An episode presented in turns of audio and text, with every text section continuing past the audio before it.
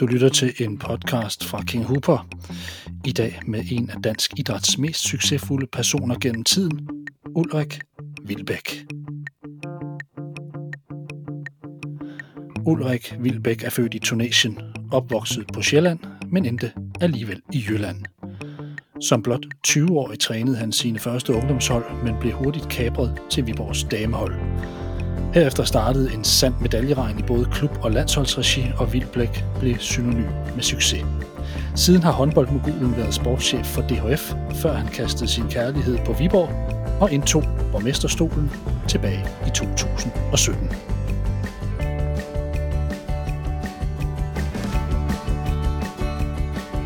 Ulrik Vilbæk, velkommen til King Hooper. Tusind tak. Du træder ind i en podcast, øh, Ulrik, der forsøger at trække de særlige idrætslige personager frem, som har gjort en særlig indsats for Danmark gennem tiden. Og det kan, man, det kan både være trænere, atleter og formidlere. Og du, Ulrik, du har om nogen trukket dig som nation frem i et internationalt lys gennem dit virke i håndbolden. Og du har nået en position i vores land, der gør, at et møde med dig kun kan blive asymmetrisk. Jeg sidder netop nu og tænker, hvor er det her fantastisk selskab? Og du tænker, hvornår er det overstået? Jeg har vigtige ting for, og ølklubben venter. øh, rigtig ofte, når du er blevet interviewet, Ulrik, så har det handlet om sporten, dit hold og jeres præstationer. Men i dag der sidder du i en anden stol, en politisk stol. Men du bliver stadig målt på dine præstationer. Alligevel så virker det til, at når du er blevet interviewet inden for de seneste år, igen og igen, har du pointeret, at det er vigtigt for dig, at du gerne betragtes som et ordentligt menneske. Har det ønske altid været der? Også mens du var træner, eller var det en del af din personlige udvikling, du blev yderligere opmærksom på undervejs i karrieren? Nej, jeg tror sådan set altid, at jeg har har ønsket at, altså har forsøgt at opføre mig ordentligt og, og ønsket at fremstå øh, ordentligt og, og, og troværdig. Øh, og det er måske mest det ord, jeg forbinder med ordentlighed, det er troværdigheden. Mm.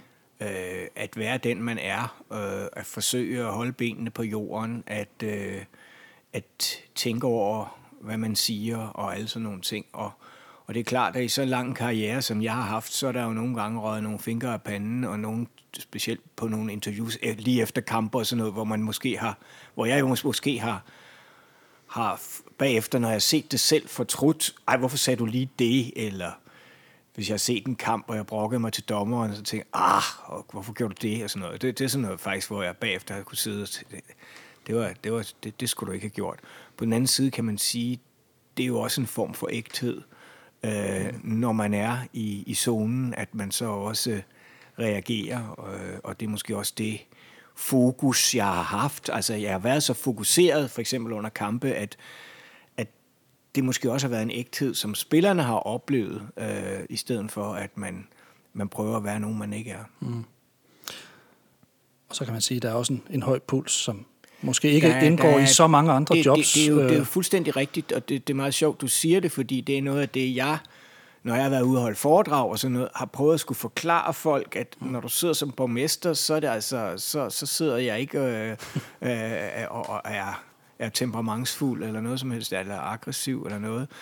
Men det er jo den der puls, altså det er jo det der med, at du er helt op at køre, og det er det der med, at tingene kan afgøres inden for sekundet. Mm.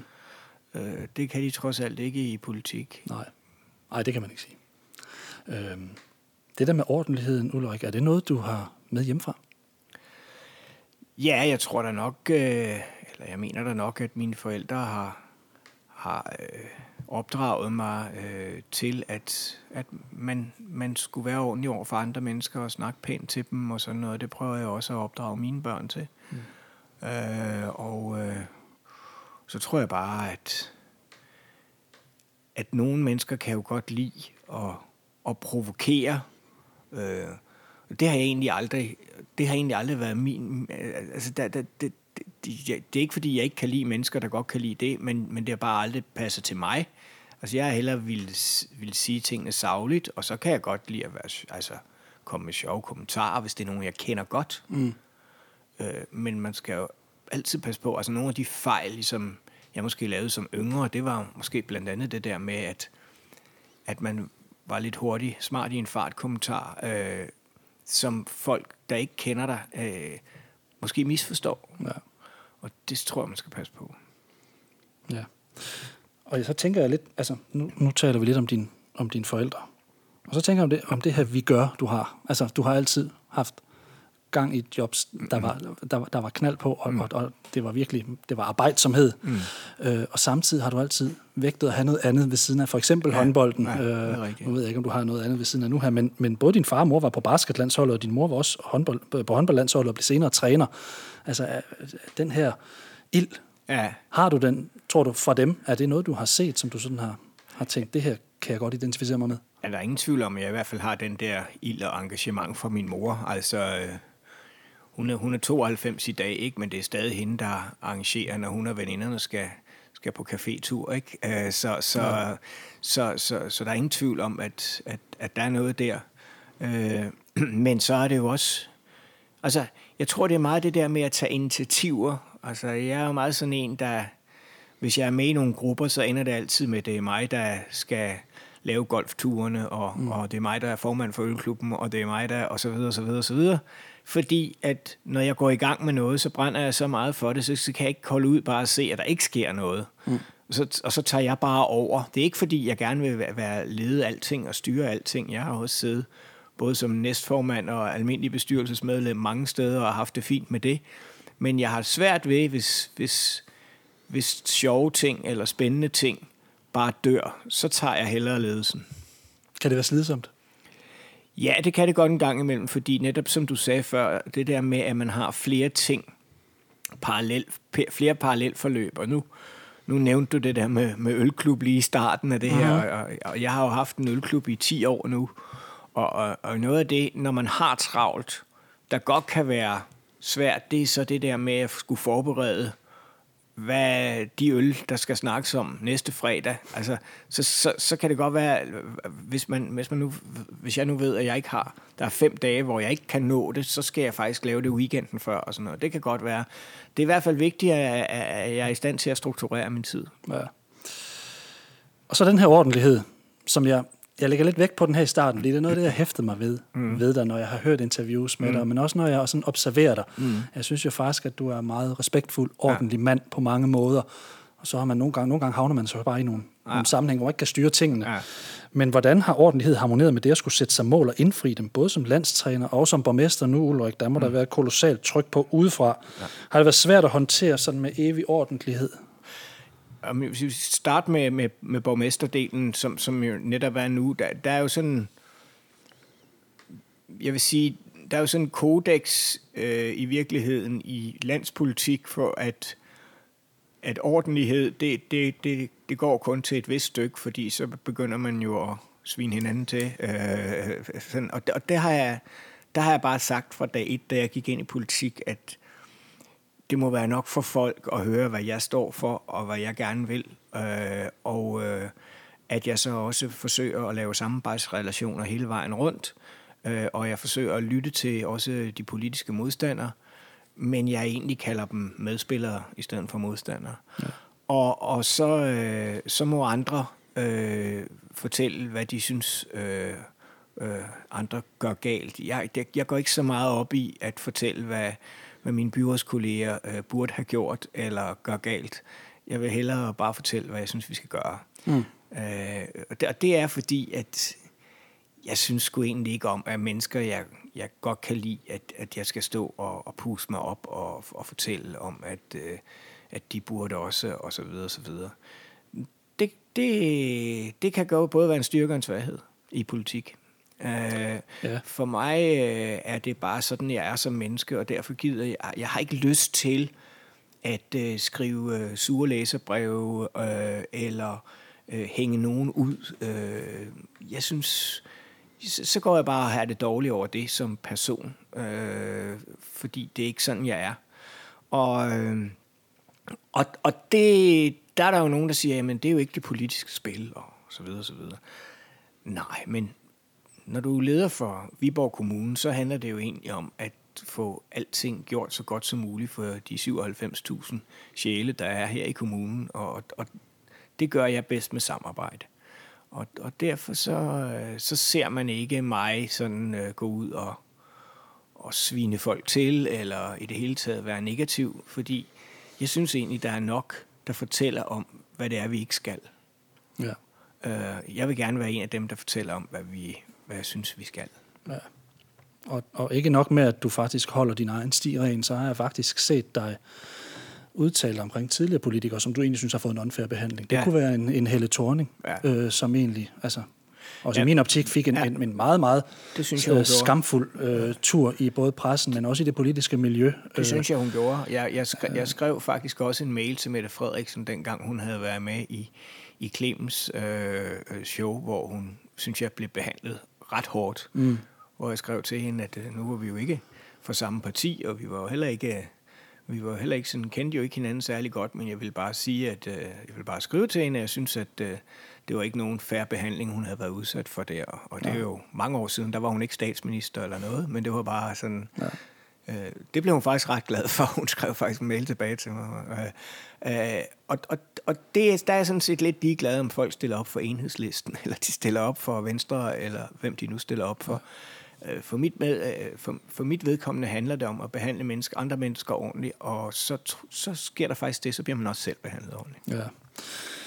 Men ord, øh, Ulrik, ord som ordentlighed, integritet og respekt er i hvert fald ord, som jeg sådan vil putte på dig i dit møde med andre mennesker.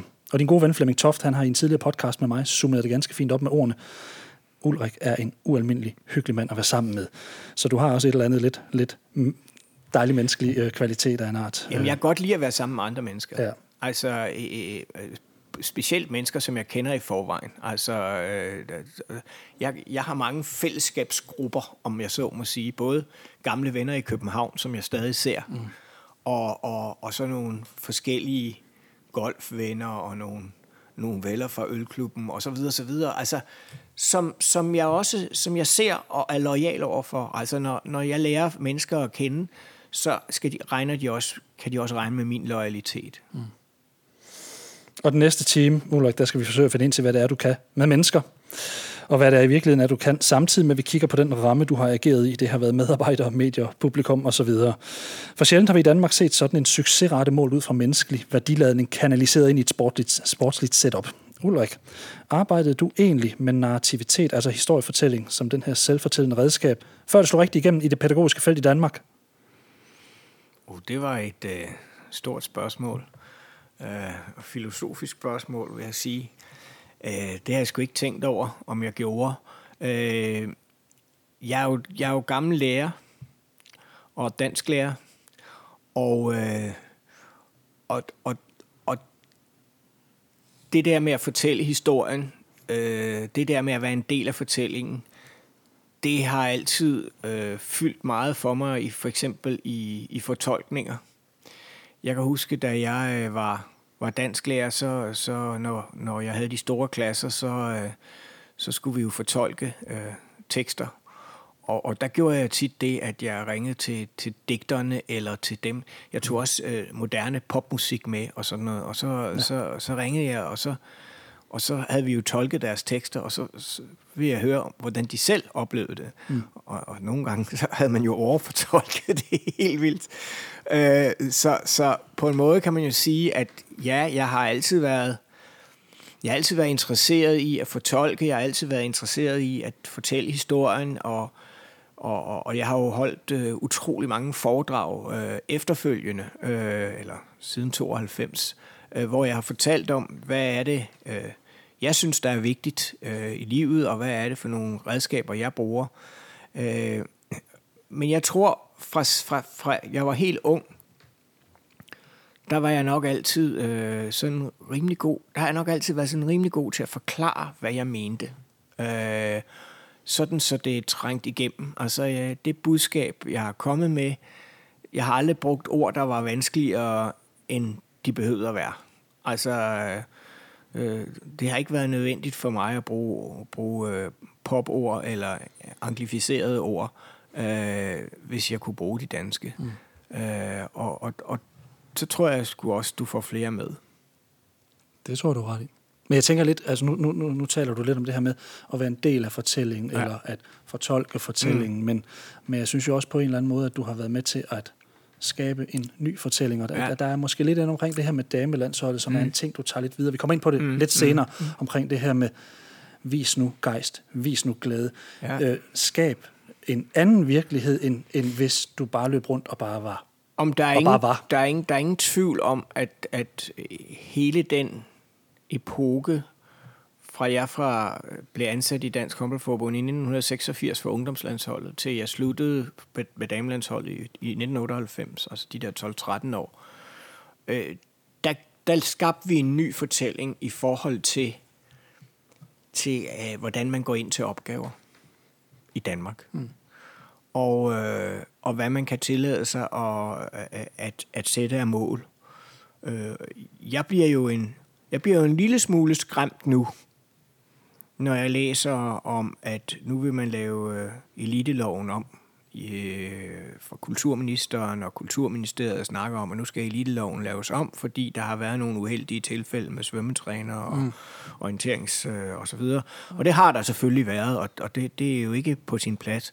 Men man bliver nødt til at forstå også i Danmark, at hvis der skal være eliteidræt, og vi skal skabe resultater, som vi for eksempel gjorde til OL i 2016, så, så skal der altså også være nogen, der puffer på. Der skal mm. være nogen, der skubber bagpå. Og dem, der bliver skubbet, og dem, der går ind i det, de er så specielle, så de også nogle gange godt kan tåle at blive behandlet lidt anderledes, end andre mennesker kan i nogle andre sammenhænge. Eller måske de selv kan i andre sammenhænge. Fordi hvis du skal nå så store mål, som at blive olympisk mester, så skal du godt nok være speciel. Mm. Øh, og, og, og, og der kan jeg godt blive en lille smule nervøs for, at vi nu ryger tilbage til 70'erne, hvor øh, at vi ikke måtte konkurrere, og alting skulle være øh, hyggeligt, og vi ikke engang måtte lave hitlister i radioen, og alle sådan nogle ting. Og jeg bare tænker, ah, pas nu på, fordi det er rigtig, rigtig vigtigt, at dem, der skal lave, hvis de nu vil lave en ny eliteidrætslov, mm. så er der en ting, der er rigtig vigtigt, det er, at dem, der laver den, de ved noget om eliteidræt. Fordi ellers så kan vi risikere at ryge ud på et skråplan, som gør, at vi, øh, vi lige pludselig ikke har elitidræt og vinder medaljer i Danmark mere. Øh, fordi man lidt for ofte som politikere tager fat i enkeltsager. Og så skal det her sige, åh, oh, der var lige en svømmetræner der, hvor det gik galt med, og selvfølgelig gjorde det det, men samtidig så vandt de jo en masse medaljer, gjorde de ikke. Og samtidig var der faktisk rigtig mange af svømmerne, der syntes, det var godt nok. Der var også nogen, der ikke synes det. Ja. Man, skal bare, man skal bare se begge sider, inden man træffer meget vigtige beslutninger. Jeg, jeg har talt en lille smule med Peter Gade faktisk om det her, som ja. jo også var en, en meget særlig ener, og det ja. ved han også godt selv, og, og han, han kunne nogle gange savne lidt en forståelse fra omverdenen omkring det her med, hvordan, hvordan man fungerer. Har, har du nogle gange savnet den lidt? Fordi der sidder nogle gange nogle beslutningstagere ja, ja, ja. rundt omkring, som ja. ikke overhovedet har den viden omkring, hvad det kræver. Ja. De kan jo afmontere dig. Ja på et splitsekund. Det, og det, det er fuldstændig rigtigt, altså, og, og jeg kender også Peter rigtig godt, og det er, det er rigtig, fuldstændig rigtigt, altså, man kan jo sige, hvad man vil, og, og nogen, no, jeg læste bogen om Peter Gade, og synes det var en fantastisk bog, og nogen synes, at det var da noget værre noget, at han var sådan. Mm. Jamen, det er jo netop det, man bliver nødt til at forstå. Altså, hvis du træner for eliteidrætsudøvere, så bliver du nødt til at sætte dig ind i, hvad de tænker. Du kan, ikke, du kan ikke bare tænke normalitet, og så sige, øh, de skal alle sammen bare fungere, øh, og vi forventer, at de alle sammen bare underlægger sig holdet, og så videre, så videre. Og I må ikke skændes. Og I må ikke skændes, Nej. og whatever. Mm. Altså, der skal være plads, der skal være rummelighed, men selvfølgelig skal der også øh, være, øh, altså, skal der også være nogle rammer. Øh, det er vigtigt, at der er nogle rammer, men alt det andet, der bliver vi altså nødt til at skabe plads, fordi vi kan ikke samtidig hylde mennesker, og så bagefter så, så, så skamferer vi dem, øh, udskammer vi dem, fordi at de ikke øh, opfører sig ligesom alle os andre. Præcis. Og det med rammerne, Ulrik, det, det, det vender vi lidt tilbage til. Men var det svært at overbevise din hold om den her lidt mere sådan pædagogiske tilgang til sporten? Var der aldrig nogen, der sådan ikke helt købte ideen? De eneste, jeg kan huske, der ikke helt købte ideen, det var herrelandsholdet lige i starten. Hvor jeg, ja. øh, hvor jeg de var rigtig glade for at få mig som træner sådan håndboldmæssigt, men så kom jeg jo med nogle ting øh, lige i starten med, med, med, med, med profilanalyser, og, og jeg lavede ovenikøbet sådan nogle øh, skuespil, øh, som de skulle, de skulle udføre og sådan noget. Og lige i starten, der kan jeg huske, der var sådan en lille, lille skepsis, hvad er nu det her? Men så lige pludselig, så synes de, det var sindssygt sjovt. Og så var det jo, de udviklede sig fra det. Det er jo faktisk meget sjovt at høre Jesper Jensen nu, der er blevet, blevet kvindelandstræner, at han nu har taget præcis de samme redskaber, som han selv blev introduceret for dengang. Dem har han taget med nu til sit landshold. Mm. Øh, så, så jeg synes, øh, nej, jeg vil faktisk sige, at, at bortset fra den der lille skepsis, så har det egentlig altid åbenbart været overbevisende nok til, at folk har sagt, det her, det vil vi godt være med til. Der, hvor det måske kunne overraske mig mest, det var i virkeligheden med, med, med kvindeungdomslandsholdene der i starten, da jeg startede, da jeg begyndte som træner, at de bare gik med på den. Altså, øh, at, at jeg sagde til dem, jamen, I er klar over, hvor gode I er, og I kan blive nogle af de bedste i verden. Og så, så troede de på det. Øh, fordi hvis de nu ikke havde troet på det, så var de jo ikke blevet nogle af de bedste i verden, og så havde de aldrig lavet en træningsindsats, der var tre gange så stor, som den andre før dem ikke havde lavet. Så, så på den måde så kan man sige, at øh, jeg har jo også været begunstiget af at have mennesker omkring mig, der troede på det, jeg gjorde, og bakkede mig op i det. Altså, jeg, jeg læste for, for nylig en bog, som, som, som øh, blandt andet Stine Bjerre for TV2-sporten har udgivet, hvor, hvor, hvor der er 17-18 spillere, der fortæller om deres livs bedste kamp, og, og, og halvdelen af de kampe er jeg sådan set med i. Med i. det er jo fordi, jeg har været træner i så mange år. Ja. Og, og, og, og, og der er der for, for eksempel nogle af kvindelandsholdsspillerne, der, der, der siger, jamen, øh, det var en god tryghed, at, at øh, når, når Ulrik sagde, øh, at, at sådan der øh, ville det blive, så troede vi alle sammen på, og så ville det blive sådan. Øh, og, og det er jo, så, så er man jo begunstiget, fordi hvis, hvis alle spillerne tror på, hvad man siger, så er det jo nemmere at flytte folk. Så, så, så der, jeg, har, jeg har været heldig også, at, at ryge ind i nogle mennesker, som rent faktisk ville være med til det, øh, jeg startede op, og være en del af det. Hvor, øh, hvor man jo også nogle gange kan, kan få modgang, og, og jeg kan jo huske, øh, da jeg trænede damelandshold, der var jo i starten nogle af dem, der, ej, det var, det var simpelthen, det var simpelthen for meget at træne så meget. Og så sagde jeg, ved I hvad, det er helt fint. Det er ikke noget problem. Men tag lige og ring til mig, hvis I, hvis I nu bagefter fortryder. Mm. Og, og, og der var der to spillere, der henholdsvis over to år efter ringede til mig og sagde, nu har vi fortrudt. Øh, vil du tage os med igen, så går vi all in. Og de kom med igen. Okay. Og nu, nu, nu nævner du helt Ulrik, og jeg bliver nødt til at citere måske den seneste bog. Det er ikke helt det hele. Fordi der er jo også et eller andet i det her, hvor, hvor, jeg, hvor jeg må sige, det du har gjort, er jo ikke alle trænere, der har kunnet bare adaptere det og tage det. Det kræver et eller andet specielt. Hvad er det, du tror, du kan med din levering? Fordi som du selv siger, mm. jeg har ikke været tilfældigt over så mange år, at du har kunnet levere det her. Det, det, selvfølgelig har du været heldig, og der er nogen, ja. der er gået med, og de rigtige er gået med. Det kunne ja. også være gået galt. Ja. Og du har også haft dine udfordringer ja. fra, øh, i starten af, af, af landsholds ja. med, med kvindelandsholdet, ja. men, men, men, men hvad tror du, altså kan du pinpointe, hvad det er, du kan i din levering? Jamen, jeg tror, dels øh, så er det jo noget med den der, øh, have den der troværdighed igen. Altså med, at, at, at folk, altså du ved, det duer jo ikke at sige til folk, at I kan blive de bedste i verden, hvis, hvis man ikke selv tror på det. Øh, og det kan folk jo gennemskue skue lynhurtigt. Øh, og det duer jo heller ikke at være... Altså, du skal jo også være udelt begejstret selv. Altså, du kan ikke begejstre andre, hvis du ikke selv er begejstret. Mm. Og, og du skal jo også kunne skabe en, en, øh, et hold, hvor folk har lyst til at være og glæder sig til at komme igen. Ikke? Og det synes jeg måske har været måske faktisk det, det, som har kendetegnet de hold, jeg har været leder for allermest, det er, at de har, hvis, hvis det nu har været landshold, så har de altid glædet sig til at komme næste gang. Og hvis det har været klubhold, så har de faktisk altid glædet sig til at komme til træning. Der var engang en, det var faktisk Lotte Kærskov, der sagde det, at, at det har godt nok været specielt at komme til træning i tre år i træk, og aldrig have, lavet, have haft en ens træning. Øh, det havde hun ikke prøvet øh, før. Øh, det var da jeg trænede Viborg. Og, og det var også et af mine mål, det var, at det skulle være sjovt for folk, og det skulle være sjovt, og, og de skulle prøve, at det skulle være udviklende, og de skulle prøve at, at kunne, at de skulle også kunne se en mening med, at hvis vi lavede den øvelse i går, så byggede vi ovenpå den i, i, i dag, og en ny i morgen. Og utrolig meget af den træning, jeg lavede, det var jo noget, jeg selv fandt på. Det var jo ikke noget, jeg, jeg fik fra andre. Øh, da jeg startede som træner, der tog jeg udgangspunkt i dem, der var.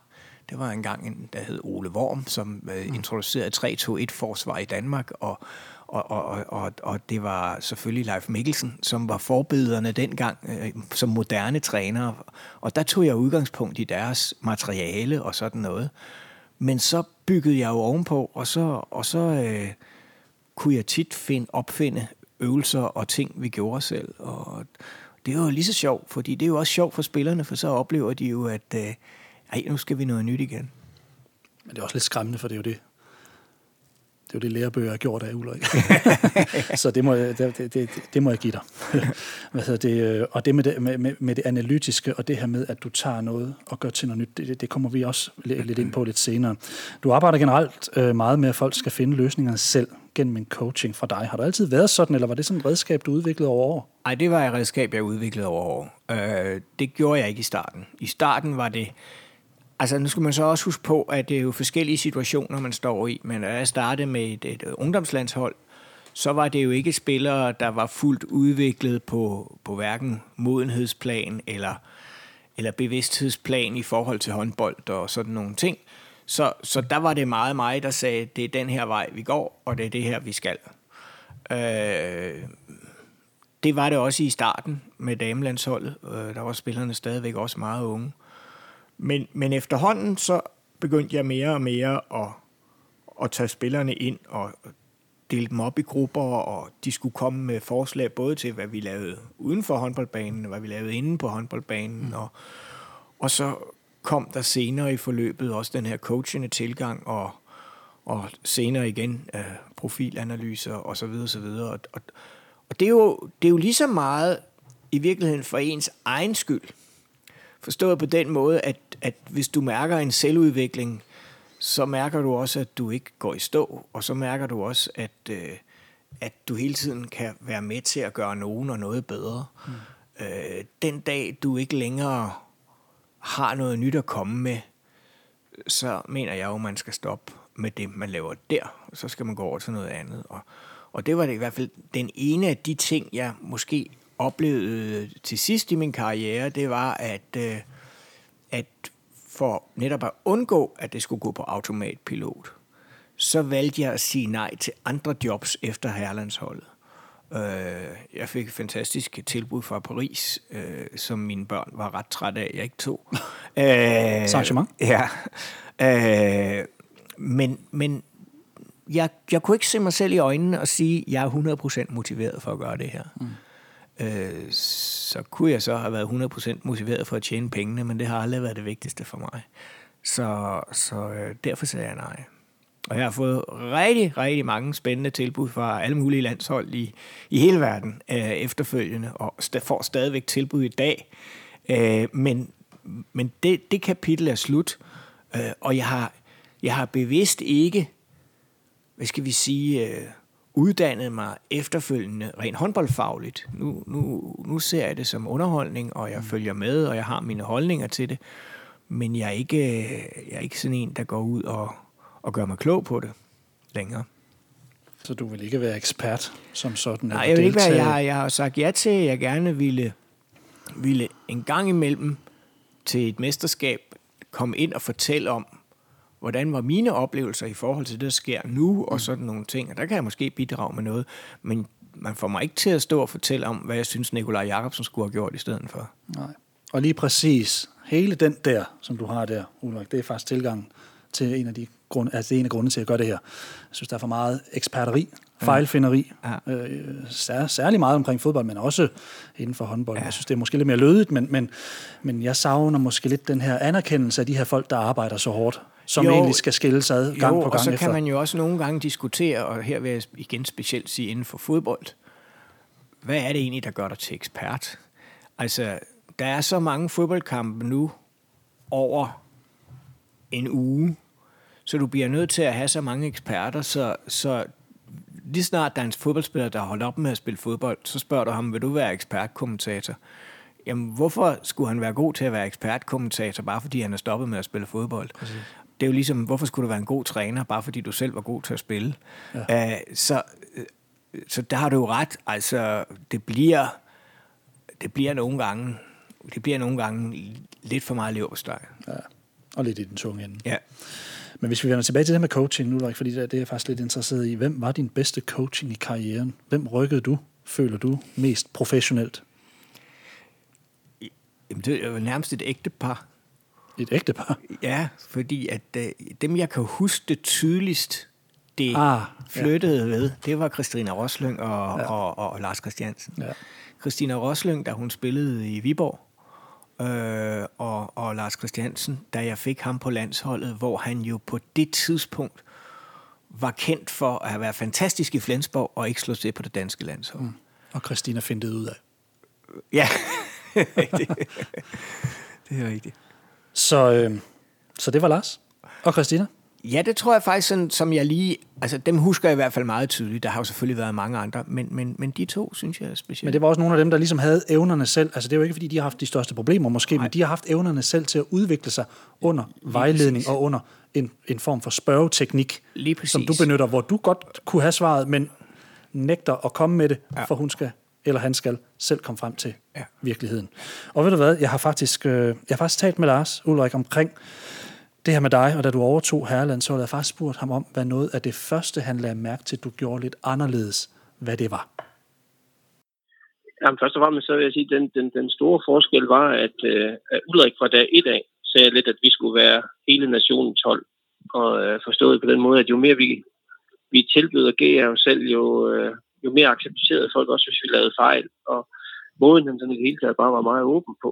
Og, øh, og det skulle vi også være hvor vi tidligere måske har været begrænset lidt i forhold til udtalelse og lignende, så skulle vi, skulle vi være meget mere os selv og, øh, og give noget mere. Og det var sådan set det, øh, Ulrik han ligesom implementeret stort set fra starten, øh, som også passede meget godt til de typer og spillere, vi i det hele taget var. Mere åbenhed og øh, sådan også udad til, så vi kunne fortælle, hvem var vi i grunden.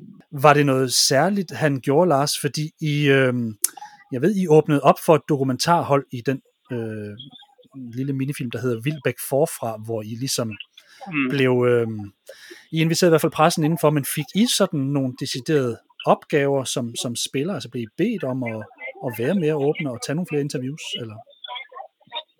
Nej, vi blev ikke bedt om det. Altså, det var, det var selvfølgelig bare en klar, åben dialog, hvor, hvor I, vi snakkede om, hvad vil vi også gerne? Hvordan vil vi gerne ses af befolkningen, og hvordan har vi lyst til at være? Øh, og det gik jo meget godt i tråd med, at, at Ulrik havde den klare holdning, at vi skulle være mere åbne, og vi skulle være nationens hold. Det gjorde selvfølgelig også, at, øh, at det kom meget rigtigt for os faktisk på det tidspunkt. Øh, så det synes alle spillerne jo om, øh, det der med at, at give lidt mere af sig selv. Øh, så det virkede faktisk helt naturligt. Altså, det var lidt det, man ventede på. Øh, og det tror jeg har været meget afgørende også for, at, at, øh, at vi er blevet det hold, eller blev det hold, som vi blev øh, under ledelse af Ulrik han, han har ofte i pressen sådan fået lidt et prædikat at være et temperamentsfuld, hvilket jeg synes er sådan lidt en, en grov forenkling. Der er meget, meget andet. Men jeg, jeg har til gengæld lidt en mistanke om, at han også har et meget stærkt omsorgsgen. Har jeg ret i det? Var det noget, I kunne mærke på? Altså jeg vil sige, at Ulrik er meget temperamentsfuld. Det er han. Og, øh, og lov for det. Det er det, der er også brug for. Og det tror jeg også, det her vi har også brug for med landsholdet dengang. Men han er jo meget mere end det. Altså han er også meget rolig i situationer og eftertænksom. Og så er han også uh, ualmindelig god til sådan at, at forudse, hvad, hvad han tror, der vil komme til at ske, og, og så ikke være bange for ligesom at, at, at tage den snak. Uh, og det har også været gældende tidligere i timeouts og andre ting. Men, men uh, han har haft en god uh, følelse af, uh, hvornår skulle jeg være hård, også være lidt bisk og lidt, uh, måske også sige tingene meget direkte, og andre gange også måske lige kunne mærke efter, nu pakker jeg lidt mere ind, og øh, sådan er lidt mere beskyttende. Og, altså, øh, han har rummet mange af de forskellige ting, øh, og det er også det, der gør, at, at både en håndboldtræner og en leder øh, øh, til, til en stor person. Ja. Så jeg siger det, som du siger helt rigtigt, det er meget, det er meget forenklet at sige, at han har været temperamentsfuld, fordi det har han, men, men været meget mere end det. Altså, øh, der, der har været mange, mange flere sider, øh, og gudskelov for det. Og hvis det var jo sådan en lille hissigprop, der stod derude hele tiden og fægtede med armene og skreg, så mister man jo også troen på det, og, øh, og motivationen på at skal levere under sådan en, for så bliver man træt af det. Mm. Øh, og det er sådan balancen, der er det vigtige. Ja. Hvad har Ulrik Vilbæk egentlig, Lars, betydet for din landsholdskarriere? Men der er ingen tvivl om, Ulrik har betydet utrolig meget for min landsholdskarriere. Ikke? Altså, jeg havde været med i... Øh, jeg kom jo med i 1992, og da Ulrik trådte til i, efter 2005, øh, havde vi et hold, der havde været tæt på i rigtig lang tid, men manglede lige det sidste øh, for ligesom at slå igennem. Og det er klart, at Ulrik kommer til de her små tiltag med, at vi skal være mere åbne, plus at vi hver især fik nogle roller og fik defineret de her roller, fik noget ansvar, øh, og tog nogle snakke med os spillere individuelt, øh, gjorde jo, at vi blev bedre. Og det kulminerede jo øh, selvfølgelig både med bronzemedaljer øh, ved VM og EM, og så det her EM-guld i 2008, øh, hvor holdet faktisk efter en del tid nu, ikke også øh, sådan kunne mærke, at nu var vi der. Øh, var sådan lidt atypisk dansk også. Der meldte vi også ud, at vi skulle være, vi gik efter at blive europamester, ikke?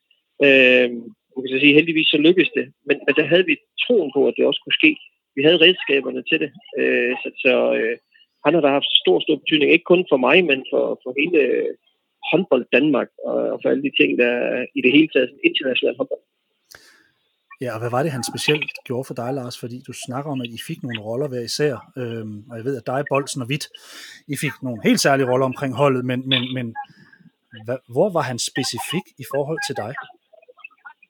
Ja, Mulrik var jo ikke øh, dum. Han vidste jo godt, at uh, der både i perioder havde været, hvor jeg havde spillet rigtig godt i Svensborg, måske han haft det lidt sværere på landsholdet også, fordi at rollerne og ansvaret, uh, jeg havde måske et stort ansvar, men, men også det der med, at linjen var ikke helt så lang. Så snakkede vi helt specifikt om, hvad der kan gøre, at jeg måske har den her øh, ro, tro på mig selv, og måske får lidt ro til også at præstere. Øh, men det snakkede vi meget åbent om. Og så ville han selvfølgelig også i og med, at det var Vidt og Bolsen og jeg, nogle af dem, der trak på det tidspunkt, har været med en del år, så han havde brug for lidt, øh, noget, hvad skal man sige, øh, nogle folk, nogle garderinger udefra, som også kunne hjælpe til med at give og, øh, instrukser og ligesom øh, være, være en del af det hold, for at få holdet til, op til at blive optimalt øh, på mange områder. Og det tog vi selvfølgelig del i, og det var fedt også at få det ansvar. Og det gjorde selvfølgelig også, at når man får et større ansvar, jamen, så tror man også mere på sig selv, og det smitter også ofte af på håndboldbanen, og, og derfor bliver niveauet også højere. Mm. Hvad synes du adskiller Ulrik Vilbæk fra andre trænere, du har mødt i din karriere? Øhm, altså, han har været utrolig analytisk. øh, Ulrik har altid været god til at, at forudse, hvad der kommer til at ske, også i kampens side, og hvordan andre trænere reagerer efter en timeout eller lignende. Det synes jeg har været hans helt klare store spidskompetence. Så har han jo været en vinder ud over det sædvanlige. Øh, men, men det er altid svært at definere, hvad, hvad er en rigtig god træner, hvad er verdens bedste træner, altså hvad er det, man ser på, hvad er det for nogle øjne. Øh, der er ingen tvivl om, at, at mange af de trænere, jeg har haft, har jo været skandinaviske, og har, har haft lidt den samme øh, håndboldfilosofi, som har passet rigtig godt til mig. Så de er svære at skille ad, men, men øh, der er ingen tvivl om, at Ulrik har haft stor betydning, øh, både for, for, for min situation på landsholdet, men, men, men i det hele taget også være med til at udvikle mig. Så så jeg tror, øh, hvad han sådan gør meget anderledes, det, det er lidt øh, svært at, at tænke tilbage på. Jeg vil bare sige, at han har, han har i hvert fald bare været, været rigtig, rigtig god i de her analytiske situationer, og, øh, hvor, hvor han har fået holdet til at tro på sig selv. Og, og, og øh, ja, det har, været den, det har været den store forskel, fordi jeg tror, alle trænere de tror på, øh, at vi øh, kan vinde og kan noget, og de motiverer helt vildt. Men der har ligesom været noget bag ved det, Ulrik også har haft, fordi han har bevist det både i Viborg, han har vist det på damelandsholdet, og det er klart, så, så har man automatisk en lille bitte smule mere tiltro til, okay, han må jo kunne noget. Øh, og, og det har måske også været den store væsentlige ting. Ja, han har fundet en eller anden formel i hvert fald. Lars, ja, her til ja. sidst, hvad kan du bedst lide ved Ulrik Vilbæk, hvis vi tager på både personligt, men også et fagligt, professionelt plan? ja, man kan jo sige, hvis sige Ulrik han er en rigtig hyggelig fætter. Det er han. Øh, altså, han kan godt, øh, han kan også være sådan et, øh, et håndboldholds øh, midtpunkt. Altså, han er, han er til tid virkelig sjov også og øh, han er godt selskab. Og det er både på, øh, selvfølgelig også når man træner, øh, selvfølgelig når der, du spiller kampe, så er det selvfølgelig lidt mere alvorligt altid, men han er også rigtig god i tredje halvleg. Altså han er, han er rigtig god uden på banen også. Øh, så man, man, man nyder også at sidde og drikke øl sammen med. Så, øh, så på det område, så kan man sige, at øh, han er ikke kun håndboldtræner, han er meget mere end det. Ja, han har ikke haft ølklub på landsholdet, vel? Altså ligesom han har lavet Viborg. Nej, nej, det har han ikke. Jeg har alligevel været for seriøst og alvorligt, men, øh, men altså, det der med også, du ved, øh, det der med også, at man behøver ikke altid have en kæmpe stor afstand til en træner. Det der, man også en gang imellem kan være, øh, hvad skal man sige, øh, kammerat, kan sidde og snakke og hygge sig over nul, og måske også bare sådan, du ved, tale åbent om tingene. Øh, og så bagefter også have respekt, når man så gik ud bagefter og var håndboldtræner. Altså, det er jo en god balance at kunne Øh, og der vil jeg sige, det har han også formået at være, være en sjov fætter faktisk. Ulrik, Lars han nævner her i interviewet en vekselvirkning mellem at være den hårde træner, der bestemmer, og samtidig en kammeratlig og hyggelig fyr, der evner også at indgå i tredje halvleg. Har det været svært at jonglere de to roller, eller falder det dig meget naturligt? Det falder mig meget naturligt. Det er netop det der igen med at være den, du er. Fordi hvis, hvis nu det skulle være... Hvis nu det var kunstigt, så var det jo svært. Men når det er naturligt, så er det nemt. Og, og jeg har begge... Begge dele er meget, meget vigtigt for mig. Det er vigtigt for mig at indgå i et fællesskab og kunne hygge mig med spillerne, uden at vi er venner til daglig. Øh, men det her med, at de måtte godt tage en øl, eller hvad det nu var, øh, øh, efter en kamp. Jeg, jeg satte jo ikke regler op øh, for herrelandsholdet. Jeg sagde, der er en regel, I skal komme til tiden, for I er her i forvejen, så der er ikke nogen undskyldning for, at I ikke komme til tiden. Nej. Øh, øh, det var den eneste regel, vi havde. Og, og, øh, og så ville der have været flere regler, hvis det var, at der var nogen, der havde opført sig uhensigtsmæssigt. Men det var der aldrig. Fordi hvis der var noget, de elskede, så var det der ingen regler var. Og, og, og, og så, kunne, så, så bidrog spillerne jo mere og mere med, hvad skal vi lave øh, udenfor, og når du nu har lagt det her program, Ulrik, så har du lagt noget klokken 10, og så har du lagt noget øh, klokken halv to, og så har du lagt noget igen klokken 4. Kan vi ikke slå det lidt sammen, sådan, så vi har lidt mere øh, fritid der, og så kan vi, og så videre. Og det så gjorde vi selvfølgelig det. Og, og, og, og, og det synes jeg var øh, super vigtigt, at, at det kunne lade sig gøre. Og, øh, og, og det tror jeg var en af grundene til, at, at der aldrig var sådan nogen, hvad skal vi sige, der var aldrig nogen, der, der sådan trådte ud af gruppen og blev utilfredse med noget, eller altså, så kom de sgu hellere selv. Hvis der var et eller andet, så kom de. Det var de gode til. Du fangede det i opløbet? Ja, men det gjorde de også selv. Altså, der mm. var også, der var jo også, altså spillerne var jo, jeg kan jo huske på Herlandshold, der var spillerne jo fuldstændig fantastiske til at omfavne nye spillere. Vi fik uh, Markus Cleverly, som, som var vores uh, anden målmand i, til to mesterskaber, uh, som jo havde spillet i Polen, uh, og ingen havde rigtig opdaget ham, mm. og så, så fandt jeg ham, og så kommer han ind, og, og uh, så da han tager hjem efter den første samling, så kommer han ind til mig, og så siger han, Ulrik, jeg har spillet 10 år i Polen.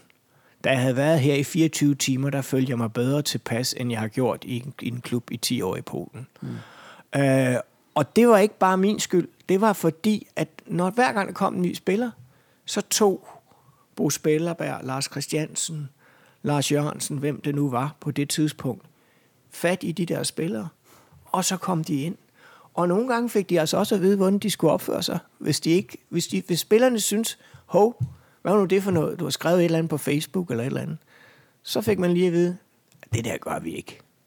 Så der, var, jeg. så der var en god kultur fra Ja, der var bare en god... Ja, okay. Så vi fik, vi fik opbygget en kultur, hvor, hvor jeg ikke behøvede at gå rundt og, og sige det, men mm. det klarede man selv. Og øh, det er bare rigtig, rigtig vigtigt, fordi så var det egentlig ikke... Øh, så bliver jeg ikke ham bussemanden, der skulle gå rundt øh, hele tiden og sige, det må du ikke, og det kan du ikke. Men altså det her med at komme ind og ligesom have respekten, eller være, være kan, at, at man kan være den hårde træner, ja. og få respekten, men at man også får respekten gennem det hyggelige. Ja. Nogle gange opstår det jo for trænere, at respekten ikke rigtig er der. Jeg kan huske ja. et par eksempler ja. fra dansk håndbold med ja. nogen, hvor et par større stjerner måske ja. ikke lige har haft den, ja. og, og hvor man så har stået, så gør man vel tit det, at man skruer på den hårde træner. Ja. Og, og så er det for sent. Så er det allerede slut, ja, eller hvad? Ja, det er det. Ja. Altså, det, det, du, du, kan, du, kan aldrig, du kan aldrig skrue tilbage igen, om man så må sige. Altså, du kan, du kan, du kan, du kan starte med at være hård, og så bløde op. Øh, men jeg tror ikke, du kan starte med... Du kan, ikke, du kan ikke blive så blød, så at folk siger, ah, nu du sejler det hele. Og så skrue på igen, fordi så, så har du tabt. Så, så det er så meget et spørgsmål om at være at, at, at finde den situation, man er i, kende den situation, man er i, have den empati, der gør, at du kan se præcis, hvad synes han om dig nu. Og nogle gange er der jo altså nogen, der ikke synes godt om en, blandt andet hvis man ikke har været ret meget på banen, eller hvad det nu kan være. Og så tage fat i det derfra. Øh, det, det tror jeg er vigtigt. Så når du starter noget op, og de gange du har startet noget op, har du så øh, Er det de første dage, vi snakker om? Er det den første uge? Er det den første time? Er det det første møde overhovedet? Hvor ser du, øh, altså fordi du må, du må sætte ret hårdt ind et sted, mm, mm. så du tænker, jeg skal have dem fra start. Det første møde er rigtig vigtigt. Den første samtale. Jeg gør jo altid det, det gjorde jeg også her på borgmesterkontoret, at jeg starter fra dag et med dels at have møde med alle medarbejderne, øh, hvor jeg holder en lille tale for dem, men for nøglemedarbejderne, altså direktionen og sådan noget, have møder med dem fra starten af, mm. for at høre, hvor er I og hvor er jeg, og hvad er det, vi sammen skal. Mm. Øh, fordi så har du sat en retning. Og det er jo præcis det samme, du gør på et, øh, på et øh, håndbold eller et fodboldhold. Det er, at du skal sætte retningen for, hvor, hvor skal vi hen sammen. Og der er en retning, øh, social retning, der er en faglig retning, der er en kulturel retning, øh, og der er en mental retning. Øh, og øh, dem skal vi alle sammen have styr på hen ad vejen. Men vi skal ikke bilde os selv ind, at vi kan nå det på dag 1 eller første uge. Men vi skal bare have lagt et grundlag, hvor spillerne er nysgerrige, hvor medarbejderne er nysgerrige. Tænker, hold kæft, det her det bliver sjovt at være med i. Hvad må det næste er, der sker? Øh, I stedet for, at man taber det hele dag 1. Øh, ja. Og så det her med forventninger. Altså, ja. da du overtager damelandsholdet, mm. så der ser det jo ikke så godt nej, ud. Og jeg, jeg var faktisk i kontakt med Camilla her forleden ja. aften, for lige at høre, hvordan opstarten egentlig var, hvor hun sagde, jeg må ikke plukket fra nogle forskellige hold og brugt ja. stadig et par grundspillere osv. Ja. Øh, nu sad jeg med Jens Jørgen Bertelsen for et par uger siden, som sagde, da Sepp kom, mm. der blev det bare anderledes. Der var nogle andre forventninger, mm. og du er sådan lidt en håndboldsepp, ja. tænker jeg faktisk. Ja. Det her med at komme og pludselig øh, forvente noget. Ja. Vi har, jeg ved godt, Danmark havde nogle bronzemedaljer, da du kom til herrene, men, men kvinderne var i en var i en skidt forfatning. Jeg, jeg kan selv huske at have siddet i Vejleberiskohallen og set ja. dem få tæsk ja. mod svenskerne, ja. og det var med, med, det var med 13 mål. Det, det var 12, 13, 14 mål, og det var en forfærdelig oplevelse. Ja. Øhm, jeg tænker lidt det her med de her forventninger. Øh, har, der, har der været for lidt, eller er det blevet serveret forkert? Jamen, det er jo, det er jo, det er jo altid nemt at sidde i bagklogskabens klare lys, øh, fordi det har også noget at gøre med, hvilke nogle typer du vælger. Og jeg tror, at, at det er vigtigere at vælge nogle typer, du er sikker på, der vil, mm. end, nogle, end nogle typer, du måske tror, der kan så er det vigtigere at vælge en håndboldspiller med meget vilje ja. over talent. Ja. ja. Vilje er også talent. Ja, er det nemlig. Ja. Jeg tror, det var Jim Lausen, der sagde til mig, at 90 procent, det er talentet for at træne. Ja, lige og for, præcis. Ja, ja. Men, men, men Ulrik, hvis vi kommer lidt tilbage til det med den analytiske side her. Hvad har du gjort for at styrke din analytiske side i kamp? Lars han nævner den som en af dine allerstærkeste redskaber. Er det et talent, du har haft? Er det forberedelse, hårdt arbejde? Øh, hvor kommer det, det fra? jeg faktisk er et talent, jeg har haft. Ja. At der er nogle ting, jeg kan se, fordi det kan jeg faktisk også i fodbold. der er faktisk nogle, jeg kan faktisk godt, ret godt se, hvis jeg for eksempel går over på vores lokale fodboldhold øh, i Viborg øh, i første division. Så, så begynder du at råbe. Øh, så, kan, så kan jeg faktisk godt, så kan jeg faktisk godt øh, spotte, hvem af dem, der kan blive gode, mm. og hvem af dem, der bliver der, hvor de er nu. Ja. Øh, det, har jeg, det har jeg altid øh, været ret god til. Øh, men, men man skal jo kende dem samtidig med, fordi det er jo så det med at kunne se, hvad de, hvordan de ligesom bevæger sig, og hvad de kan. Og, men, men den anden ting er jo så det der med viljen, øh, evnen til at udføre opgaverne og alle de der ting, lysten til det. Mm. Øh, og, og det er jo der, hvor man skal ind og kende dem godt, for at vide, jamen er det også dem, vi skal satse på. Øh, men, men jeg tror, der er et eller andet medfødt der. Altså, man skal kunne se det der. Man skal kunne... Altså, men det er jo meget med at, at observere. Altså, det er jo meget med også, hvordan gør du dig umage med at observere? Sidder du bare og kigger? Sidder du og skriver ned? Eller sidder du virkelig og lægger mærke til, hvordan er bevægelse? Altså, jeg, jeg kan jo se, hvis en spiller har ondt i knæet, selvom ingen andre kan se det. Mm. Fordi når man i så mange år har har, har, har fuldt spillere, så kan man se lige det der med, at der er lige, træder ikke 100% ned på foden. Eller hvad det nu kan være. Og, og der tror jeg nogle gange, nogen øh, tænker slet ikke over, hvor, hvor meget opmærksomhed det egentlig kræver. Altså det er jo din fulde opmærksomhed, du skal sætte på opgaven. Det er jo din fulde opmærksomhed, du skal sætte på modstanderne. Og Lars siger det der med analyse og det sagde de også på damelandsholdet, det der med, at jamen, der var, det var rart at vide, der var styr på taktikken og sådan noget. Ja, men, men det er jo fordi, at du skal bruge den fulde opmærksomhed, både på at se, hvordan reagerer folk, modstanderne i modgang. Mm. Hvad er det nu for en, en finte, de bedst kan... Altså, jeg kan huske en kamp mod Frankrig en gang, hvor vi, øh, hvor vi spillede mod en af, af verdens bedste spillere dengang, hvor jeg, hvor jeg sagde, øh, vi bliver simpelthen nødt til at tage chancen og rykke til venstre i forsvaret, hver gang han kommer, fordi at øh, 80% af de gange, han laver sin finte, der går han højere om sig selv. Øh, og hvis vi ikke gør det, så, så står vi bare og ser dumme ud hele tiden. Nu kan det godt være, at vi ser dumme ud hver tiende gang, men det kan vi godt leve med. Mm. Og så kommer han ind i kampen, og det første han gør, det er at så gå den modsatte vej. Ah. Og så står spillerne jo og kigger ud på mig og siger, tag den nu bare stille og roligt. Mm.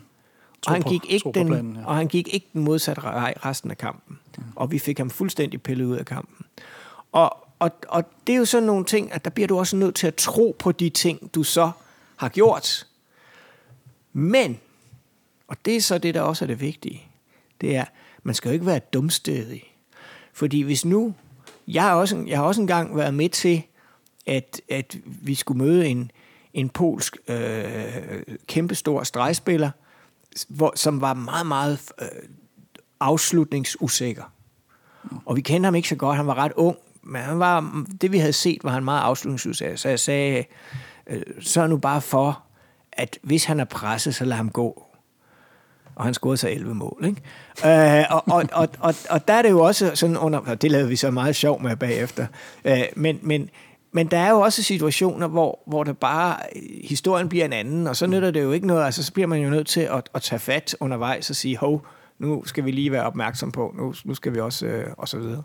Så, så det er både at være fleksibel, men også at være utrolig opmærksom og velforberedt. Øh, der er faktisk mange, mange ting, der skal bringes i spil. Ja. Øh, og og det, det er det der med at gøre sig umage. Altså, hvis ikke du gør dig umage, så vinder du aldrig noget skid. Men det er også der, hvor jeg siger, Ulrik, kombinationen af talent, og så nævner jeg hårdt arbejde. Fordi ja. nu så jeg et interview med Morten Olsen her den anden ja. aften, som fortalte, at han i sin aktive trænerkarriere så 500 fodboldkampe om året. Ja. Enten live på stadion eller derhjemme, ja. og det var lige før aftensmaden skulle tilpasses, ja. pauserne ja. osv. Ja. Har du ikke også set det, du skulle? Jo, det har jeg, men jeg har nok aldrig været så, hvad skal vi sige, gennem analytisk øh, i forhold til statistikker og sådan noget, mm. som, som mange andre har. Altså, jeg har ikke været nørdet med det. Mm. Det har ikke været sådan, at jeg kun kunne se håndbold, fordi det kunne jeg ikke holde ud. Nej. Jeg har altid haft det sådan, som du sagde fra starten, at jeg gerne ville lave noget andet ved siden af. Altså, så var det politik, så var det nogle foredrag, så var der noget bestyrelse, så var det en forretning. Og, altså hele tiden have et eller andet, sådan så at du ikke, du ikke går død ja. i det, fordi du bruger 24 timer i døgnet på det. Øh, og jeg kunne sagtens holde fridag, når, når, når, når, når det var landshold. Altså det kunne jeg sagtens gøre, det er svært, når det er et klubhold. Ja. Men, men når det var landshold, så kunne jeg sagtens holde fridag, hvor jeg ikke tænkte på håndbold. Mm. Øh, det var vigtigt for mig, for det gjorde, at jeg fik koblet af, mm. og ikke blev skør i hovedet. Øh, så, og, og måske samtidig også gjorde det der med, at jeg så blev lidt mere tilgængelig at være sammen med for spillerne, øh, i stedet for at jeg hele tiden skulle op på værelset og se video. Ja. Øh, så jeg havde jo nogle, nogle hjælpere til at se video, øh, som så, hvad skal vi sige, det mest, altså var mest nørdet, og så så tog jeg jo sådan essensen ud af det. Mm. Jeg tænker lidt, når du, når du snakker om det der med, jeg, jeg kan se en spiller være skadet på lang afstand. Ja. Du har en baggrund i atletik. Ja.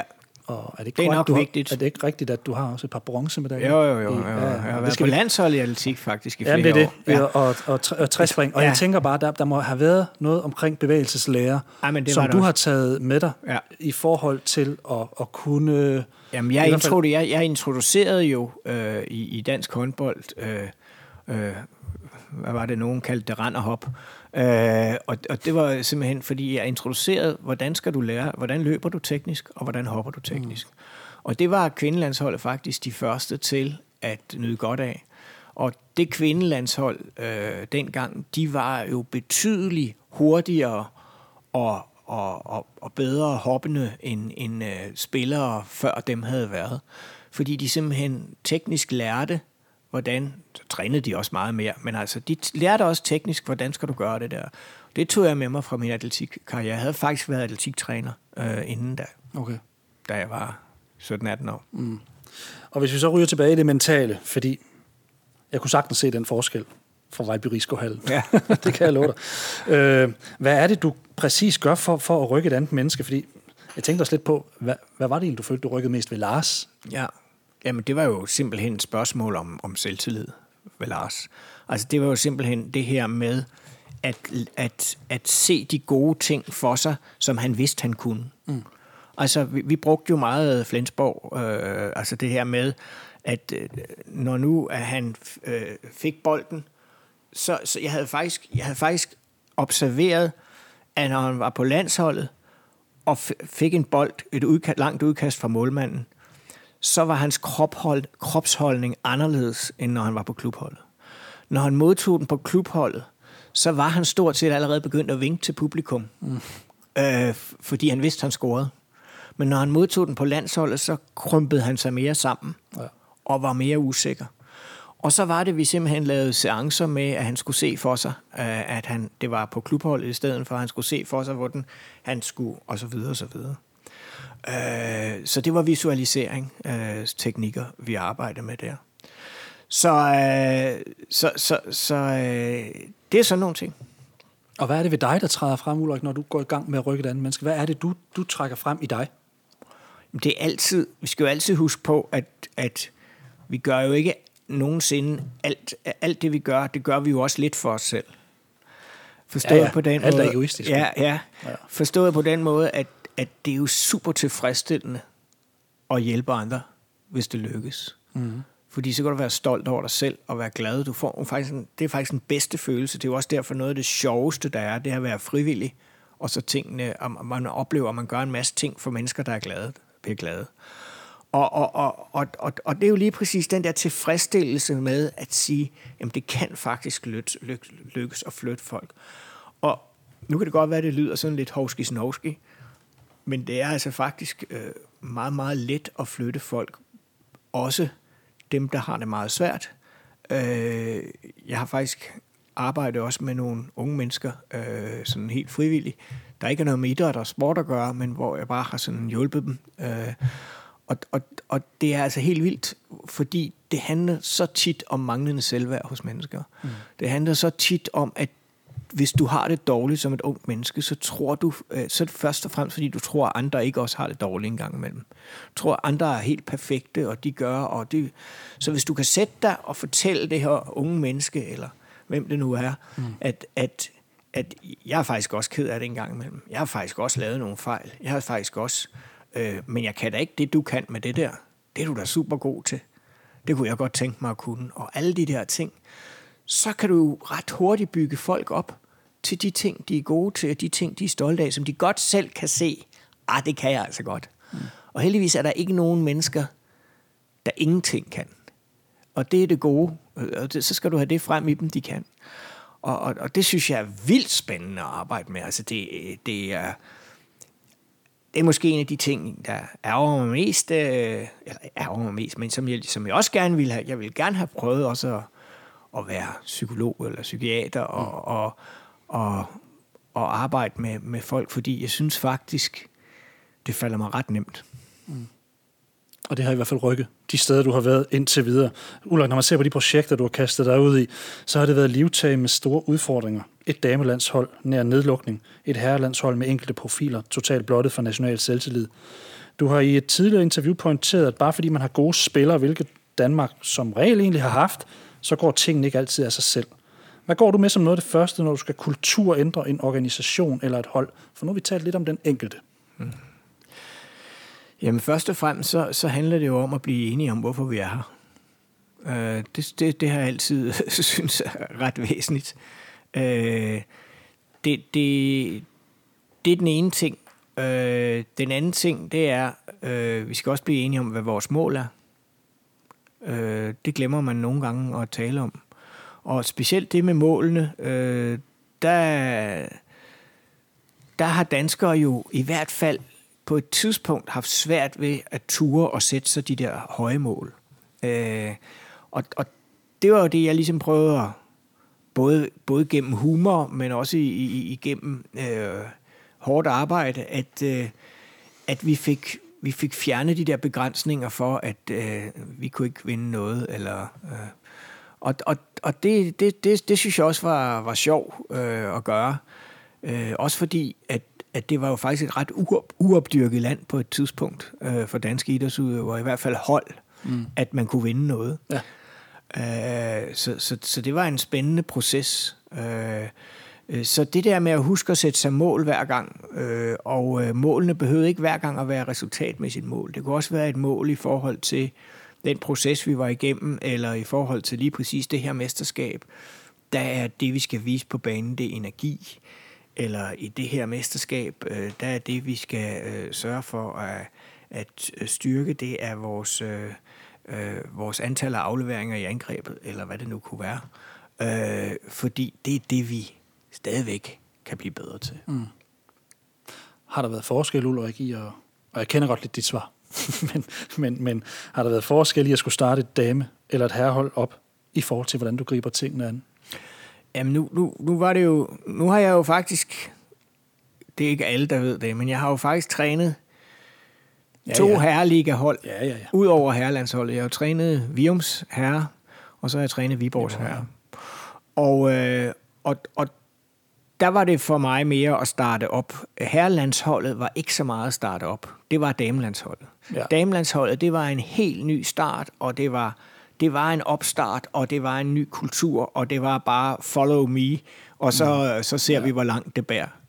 Herrelandsholdet, der kommer jeg ind på et hold, der er velspillende, mm. men som du selv siger, måske ikke har den nødvendige selvtillid, hvor vores, det vi blev enige om, den første gang, vi var samlet, efter jeg havde haft interview med alle spillerne, og de havde siddet i grupper og sådan noget, det var, de ville så gerne have stabilitet i deres resultater. De var så trætte af, når det så endelig var lykkedes at vinde en bronzemedalje, så blev de fandme nummer 14 gang næste gang, og ja. så skulle de ud i kvalifikationsspil, eller også kom de slet ikke med til næste mesterskab og sådan ja. nogle ting. Det der med bare at være med til hver eneste mesterskab, og så blev vi enige om, at vi skal blive blandt de otte bedste i alle mesterskaber. Og det var jo dengang stort, fordi det havde Danmark bestemt ikke blevet. Hver anden mesterskab han slet ikke deltaget i. Mm. Uh, det lykkedes jo rent faktisk, og så lykkedes det jo, så kunne vi jo bygge ovenpå, og så var det egentlig, at vi skulle i semifinalerne hver gang, og så videre, og så videre. Men det der med at lave et realistisk udgangspunkt, som var spillernes ønske, nemlig stabilitet. Danmark skal altid være nogen, de andre er bange for. Og det var, det var vi ikke, det var Danmark ikke. Men det blev Danmark, og det har det været lige siden. Mm. Ja, og så er der lige det her med selvindsigt. Den kommer ja. vi lige ja. lidt, lidt tilbage til øh, øh, lige lidt senere, fordi der er i hvert fald noget omkring noget nuværende håndbold, ja. der godt kan kigge lidt. Ja. men, men, men Ulrik, for eksempel dit temperament, som din mor i øvrigt ikke så skyggen af, mens du var barn, øh, det har nogle gange delt vandene hos pigerne og mændene. Ja. Øh, Anja Andersen udtalte på et tidspunkt, han praktiserede management by fear. Det var skideballer, og ikke noget, der motiverede en spiller. Og da jeg talte med Camilla Andersen, nævnte hun også, der var lidt frygt i starten, men det var mere omkring den her magt, man egentlig, som træneren jo har, ja. til enten at udtage, eller ikke udtage. Hun, ja. hun var bange for ikke at komme med, ja. fordi hun ville så gerne. Ja. Øh, til gengæld har mændene udtalt omkring dit temperament. Altså Mikkel Hansen skriver, det viser jo bare, at han går op i det med liv og sjæl. Og Michael ja. Knudsen skriver, hvis vi laver en lille ting, han ikke synes er i orden, så står han og skriger og hiver sig i håret. Og det synes jeg kun er en kvalitet hos en træner. Og Lars Christiansen siger i interviewet, ja. huske lov, at ja. Ulrik havde temperament. Ja. Men er der ikke forskel på mænd og kvinder, når det kommer til opfattelsen af ting? Jeg synes måske ikke lige præcis, nu det Anja, der udtaler det, at der er måske ikke den store forskel. Jeg tror måske mere, det der er en efterrationalisering, hvis jeg skal være helt ærlig. Øh, jeg, jeg kan ikke huske Anja bruge øh, termen management by fear, den tror jeg, hun har lært siden. Men skidt nu med det. Øh, hvad hedder det? Det er rigtigt, at jeg var jo temperamentsfuld øh, som træner. Øh, mindre i de senere år, øh, men meget i, i starten. Og, og, og, og nogle gange var irriteret det mig også selv, øh, men, men jeg prøvede altid at samle op, hvis jeg havde kommet til at sige et eller andet til en spiller eller et eller andet, så prøvede jeg at samle op bagefter. Øh, jeg prøvede også, jeg har også, jeg har også været udsat for en enkelt gang, hvor, hvor øh, på herlandsholdet, hvor øh, det kan jeg godt sige, det var Claus Møller Jacobsen og mig, der kom sådan lidt op øh, og toppes, fordi jeg tog ham ud ved, ved 6-1 øh, i en kamp, hvor jeg ikke synes han havde fungeret, og så blev han super sur, ikke? Og, mm. og, og, og så kom han ind bagefter, og så fik vi snakket den igennem, ikke? Altså, det, det, var, det, var, det var det sådan set det vigtigste for mig, det var jo, at vi bagefter kampen kunne snakke det igennem og sige, så er den klaret, er vi, er vi okay nu? Og der er ingen tvivl om, det er drenge bedre til en piger er, øh, sådan generelt set. Mm. Men hvis du spørger spillerne på kvindelandsholdet, sådan, øh, så tror jeg, at de er rigtig glade for den måde, det foregik på. Det er i hvert fald det, jeg har læst selv sidenhen, øh, ja. når de udtaler sig. Øh, så, men, men, men, øh, men jo, jeg havde jo temperament, og det skyldtes jo, at jeg var Øh, eller jeg er perfektionist, og, og, og, og hvis, hvis du skal vinde, så skal tingene jo nærmest være perfekte. Og, og, og så, er, så gælder det altså bare om at fokusere. Og der var jeg så fokuseret, øh, når vi var i gang, både med træning og kampe. Så jeg var jo altid dødtræt bagefter, også bagefter en træning, fordi jeg var bare på i to timer. På, på, på. Øh, fordi det er vigtigt, fordi ellers så er det, man sådan begynder at slappe lidt af, eller man ikke lige gør tingene så, som, så godt, som man kan, og sådan noget. Og det er der altså ikke, det er der ikke, det er der ikke tid til. Altså, vi skal gøre os umage hele tiden, og det var egentlig mit mantra. Og det synes jeg egentlig, at spillerne levede fantastisk godt op til. Og det er også derfor, at du hører de der udtalelser, det er de egentlig ret glade for. Der er, der er faktisk ikke noget værre for spillere, end at blive ignoreret. Mm. Eller tænke, hvorfor fanden gør han ikke noget? Eller hvorfor siger han ikke noget? Eller er han tilfreds, eller er han ikke tilfreds? Jeg tror, det er meget rart at vide, om, om træneren er tilfreds eller utilfreds. Ja. Kan, kan, kan det her med temperament, kan der have været mere brug for det, fordi at kvinderne var en opstart?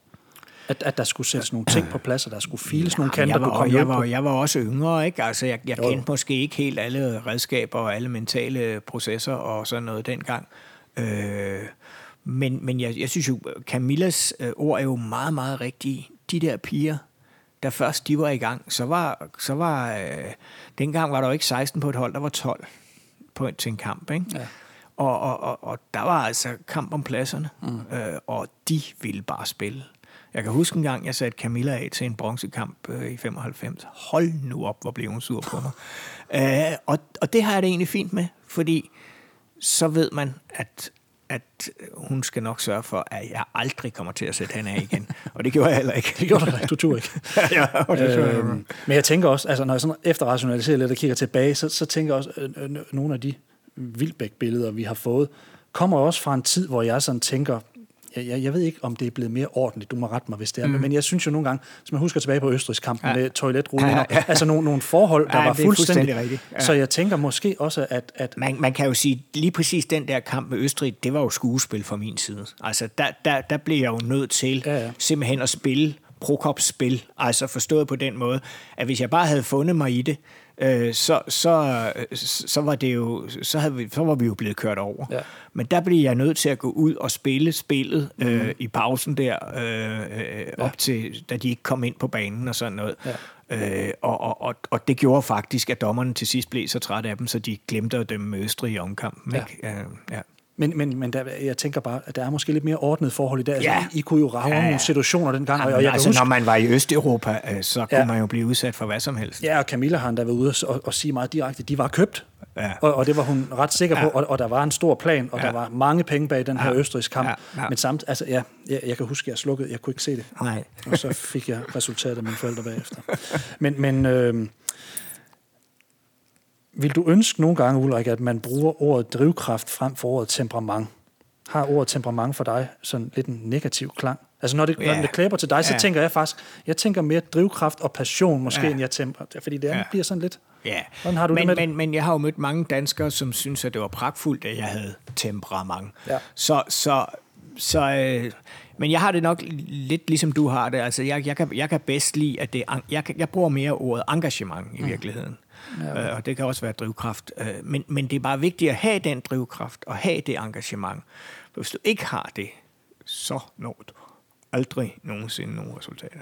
Nej. Og lige præcis hvad det angår, nu snakker vi resultater. Jeg, jeg så et tidligere interview med dig, hvor du også nævner ordet selvindsigt. som et af de afgørende perspektiver, man skal have for øje for at kunne rykke et hold af en organisation. Hvor er vi hen, og hvor vil vi gerne hen? Da du overtog kvindelandsholdet, så byggede du kernen op om nye unge spillere. Da du overtog herrene, beholdt du en god del af truppen og ændrede på få pladser. Hvad var det for en indsigt, du fik i de to hold, der gjorde, at du i det ene tilfælde byggede op fra bunden, og det andet benyttede det eksisterende? Du siger, at herrelandsholdet var velspillende, men der manglede jo alligevel lidt eller andet. Jamen, der manglede måske netop selvindsigt. Altså, tid, den der tid til, og det var det, vi gjorde med de her profilanalyser, den at bruge tiden på lige at stoppe op og kigge på sig selv som spiller. Og sige, hvad er det, du kan? Hvad er det, du kan blive bedre til? Hvor er du stærk øh, temper, øh, hvad hedder det, mentalt, og hvor du, øh, og så videre, og så videre, og så videre.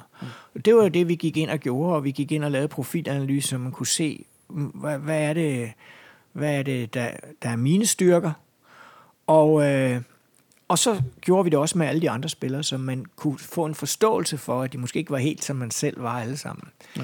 Og det giver jo en selvindsigt, at man lige pludselig siger, hov, jeg er jo egentlig anderledes end ham der. Det er måske derfor, han ikke kan lide, at jeg skælder ham ud. Eller det er måske derfor, jeg ikke kan lide at blive skældt ud af ham. Øh, hvor nogen er helt ligeglade med, at de bliver skældt ud på en på banen. De vil gerne skældes mere ud. Ikke? Altså, så, så, så det, og bare sådan nogle ting er jo utrolig vigtige at vide om hinanden. Øh, jeg kan huske, Joachim Bolsen sagde, skal vi, skal vi igennem alle 20 spillere, man hold nu op. Det sagde det, du, det må du selv om, Joachim. Øh, og, men så forklarede jeg ham, hvorfor, og så synes jeg jo, det var en super god idé. Mm. Øh, så, så selvindsigt er vigtig, men selvindsigt er også vigtig, hvis vi, hvis vi, hvis vi går hen i dag. Altså jeg synes jo, kvinde, kvindehåndboldens største problem har været, at alle troede, at de kunne blive lige så gode som 90'er-holdet. Ja. Eller at de måske bare var det i forvejen, fordi 90'er-holdet var det bedste. Vi var jo fra Danmark. Ja, og, og, og det gjorde man ikke, at mange af spillerne ikke kiggede på sig selv og sagde, hvor meget... Hvis, hvis, jeg kan huske i en længere periode, både Jan Pytlik og, og Claus Brun, sådan pærede lidt til træner i nu godt nok og sådan noget, og, og der blev bare voldsom vrede. På, klub, på klubniveau? Ja, var det det, du mener? Ja. ja.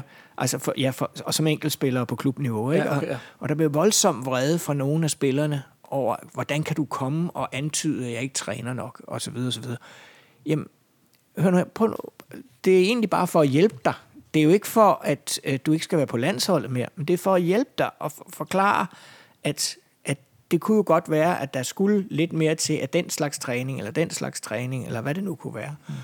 Og hvis folk bare afslår og står imod der, jamen, så bliver det jo aldrig bedre.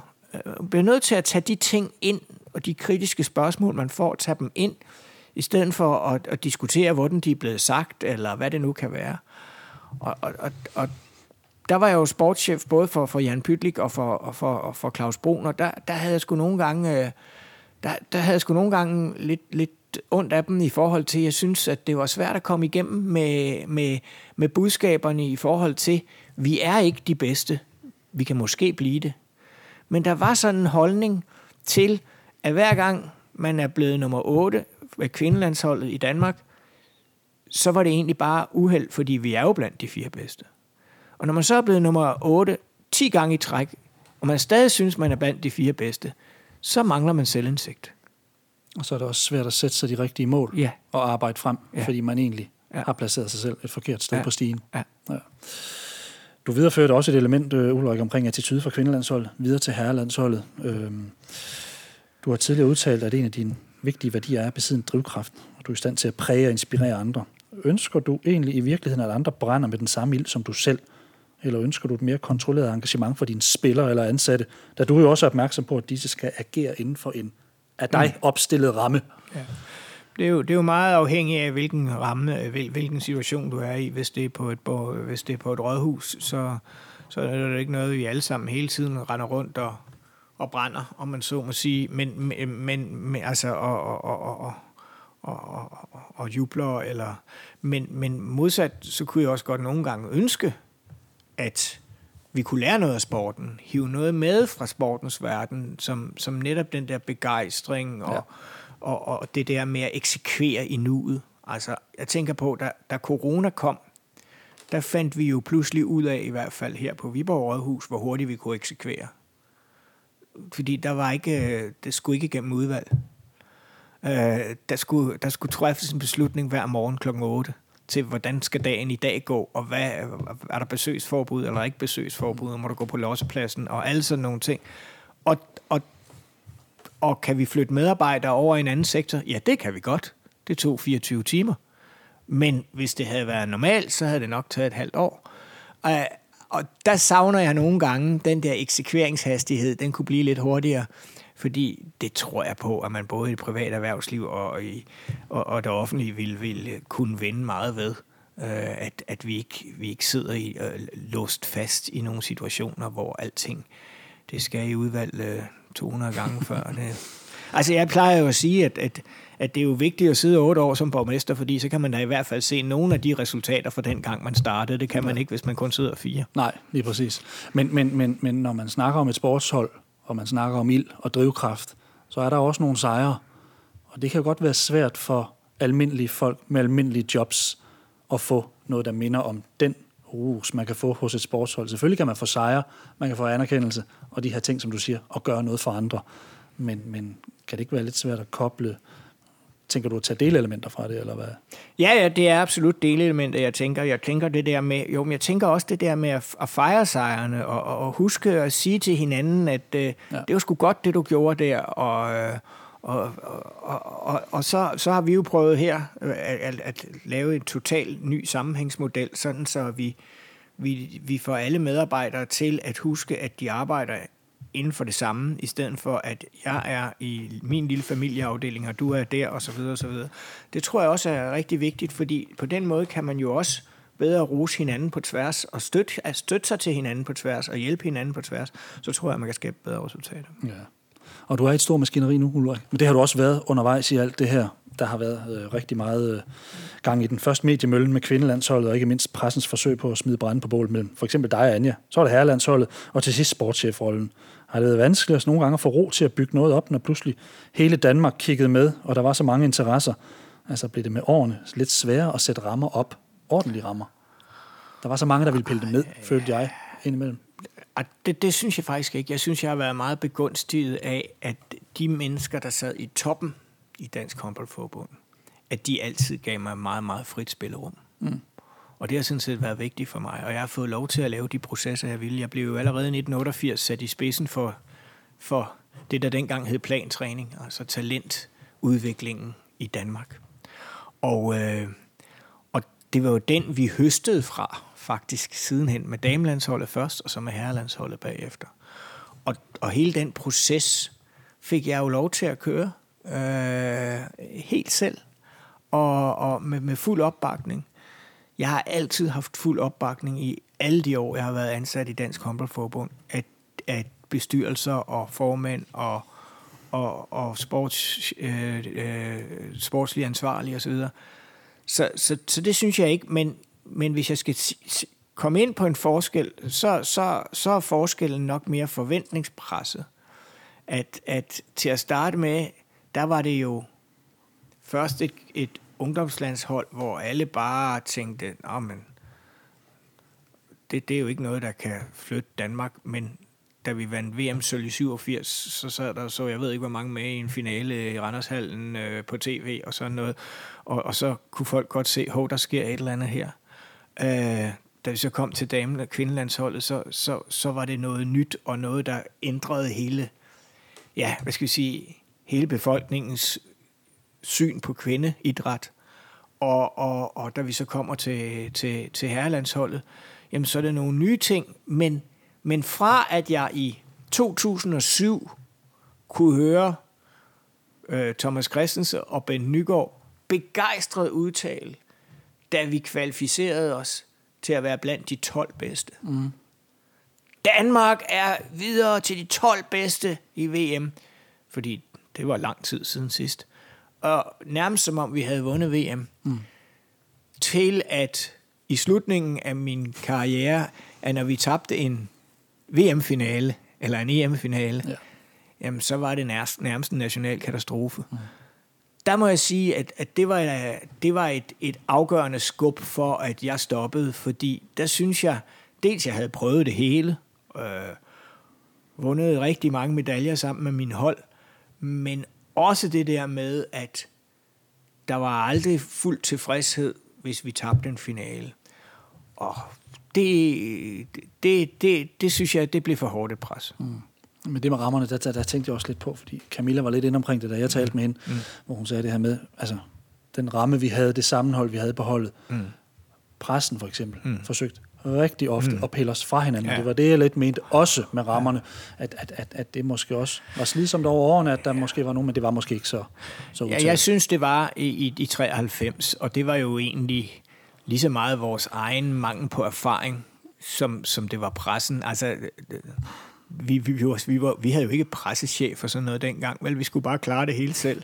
Min holdleder og mig og min assistenttræner, ikke? og så var det det, ikke? Altså, og, så, og så pludselig så var der 120 danske journalister med se og hør i, i, i første række, ikke? Ja. Og det var nogle helt andre ting, de var interesseret i, end, end det håndboldfaglige, ikke? Så, så det tror jeg, vi lærte utrolig meget af den der 93, og så fik vi jo lukket lidt af og lukket lidt ned. Modsat har jeg jo altid været den, der har sagt, at jeg synes jo, det er vigtigt, at vi er åbne over for pressen, og at vi giver noget af os selv. Fordi det er også det, der gør, at befolkningen synes om holdet og om spillerne. Og øh, jeg har været så begunstiget, øh, jeg ved ikke, om det er et tilfælde, men i hvert fald øh, rigtig, rigtig mange af de øh, landsholdsspillere, jeg har haft både på damer og herrer siden, har været utrolig velbegavet og velformuleret. Og derfor rent faktisk kunne sige noget når de skulle interviews. Øh, øh, og, og, og på den måde har det jo både hjulpet mig, men det har også givet mange point hjemme i stuerne. Mm. At det ikke blev det der med, der er en ny kamp i morgen, og bolden er rundt, og vi ved ikke, ja. og bla bla bla. Ja. Men, men øh, med alderen har du udtalt det her med, at det blev lidt værre med nerverne. Ja. Øh, og, at, og det hænger nok lidt sammen med det, som du sagde lige før, at ja. forventningspresset blev så voldsomt. Ja. Øhm, og så har du faktisk også udtalt på et tidspunkt, at vi er grundlæggende lidt respektløse i Danmark. Ja. Det sagde du faktisk til Flemming Toft i 2015. Vi er for eksempel respektløse over for folk, som har præsteret noget særligt. Mm. Havde du oplevelser undervejs, Ulrik, som var med til at skubbe til den her beslutning om at trække dig fra Ramløs? Var der folk, der var... Altså, følte du respektløshed undervejs? Eller? Ja, nogle, nogle, nogle få gange, ikke? Ja. Øh, primært jo startede selvfølgelig af pressen, som så får kørt det videre til nogle grupper. Ja. Øh, ja. Øh, men, men, men, men jeg følte jo for eksempel, øh, da vi havde tabt øh, nede i Spanien, vi havde spillet måske den bedste turnering nogensinde, og så taber vi VM-finalen, og det var en frygtelig, frygtelig, frygtelig omgang. Men alligevel den respektløshed, vi blev mødt med, i forhold til, at vi havde vundet sølvmedaljer til ja. VM i Spanien. Og, øh, og jeg kan huske, at vi mødte Bjarte Myrhold, den meget, meget store stjerne både menneskeligt og, håndboldmæssigt, i, i Kastrup Lufthavn, og han sagde sådan noget her, det kunne aldrig være sket i Norge. Aldrig, sagde han. Vi ville aldrig være blevet behandlet på den måde. Vi ville være blevet fejret for vores sølvmedaljer. Det kunne aldrig ske. Mm. Og, og, og det var ham selv, der kom og sagde til mig, at han kunne simpelthen ikke forstå, at danskere opførte sig sådan der. Nej. Øh, men jeg har også været ude for det med andre idrætsnavne. Altså, jeg synes jo, Karoline Wozniacki er det bedste eksempel på en, en, måske den største idrætsudøver, vi har haft i Danmark, øh, som gang på gang har, har vi skulle stille spørgsmålstegn, øh, ukvalificerede spørgsmålstegn. Øh, jeg husker, jeg skrev en gang en kronik om det i Jyllandsposten, hvor jeg skrev, at øh, Karoline var bedst, når hun havde sin far som træner. Kunne folk da ikke forstå det? Øh, og, og, og, og det blev der meget debat om. Men, men øh, og, og, og sådan synes jeg også, andre Åke Harreide, lige sådan. Det, det er ikke i orden. Det er ikke ordentligt. Manden har ikke tabt en fodboldlandskamp, eller han har tabt en, eller hvad det er. Og alligevel så er vi ikke helt tilfredse, og vi tænker, nah, han er også lidt kedelig. Og, altså, hør nu her, vi bliver nødt til at fejre øh, de der helte, der er. Vi bliver nødt til at være bedre ja. til at anerkende hinanden i Danmark. Øh, det, øh, der synes jeg, vi har lidt at lære endnu. Og det er det helt store fokus for det arbejde, jeg laver, Ulrik, fordi du mm. stjæler orden ud af munden på mig. Karoline var, ja.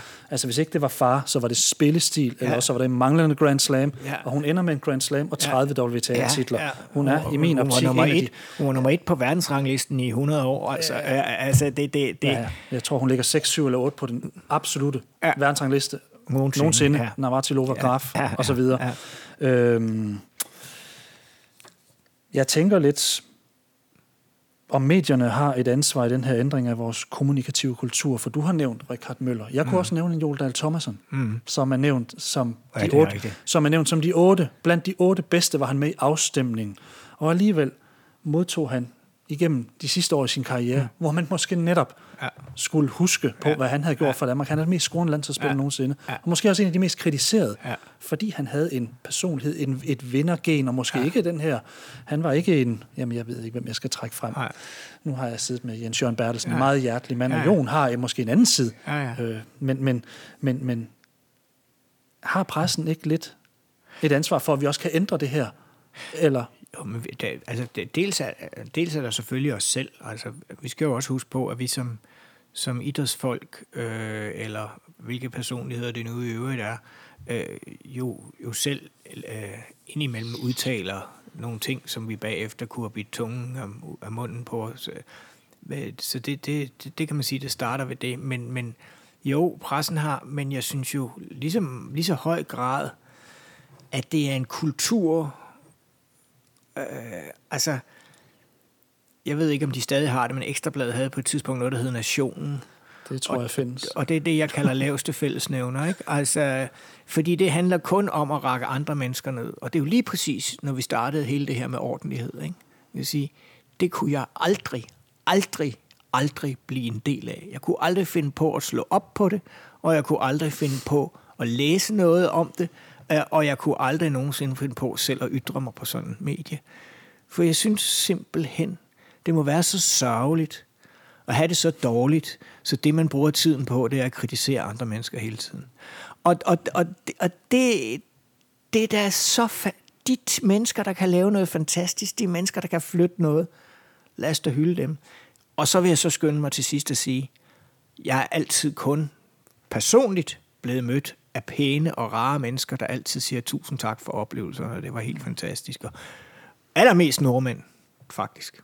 Nå, så må vi i gang. de er gode mennesker. Ja. Men, men, men det her med at vinde, Ulrik, og få den her anerkendelse. Du snakker meget om den, Mm. at det er noget, vi skal være gode til. Mm. Jeg ved ikke, hvor god du selv er til det, for du har faktisk selv sagt det der med, det er faktisk sådan lidt, det kan godt være lidt ambivalent for dig. Ja. Øhm, du udtalte, at du godt kan blive lidt generet, når du står med en pokal. Ja. Og samtidig har jeg faktisk set, at du har sagt opmærksomheden.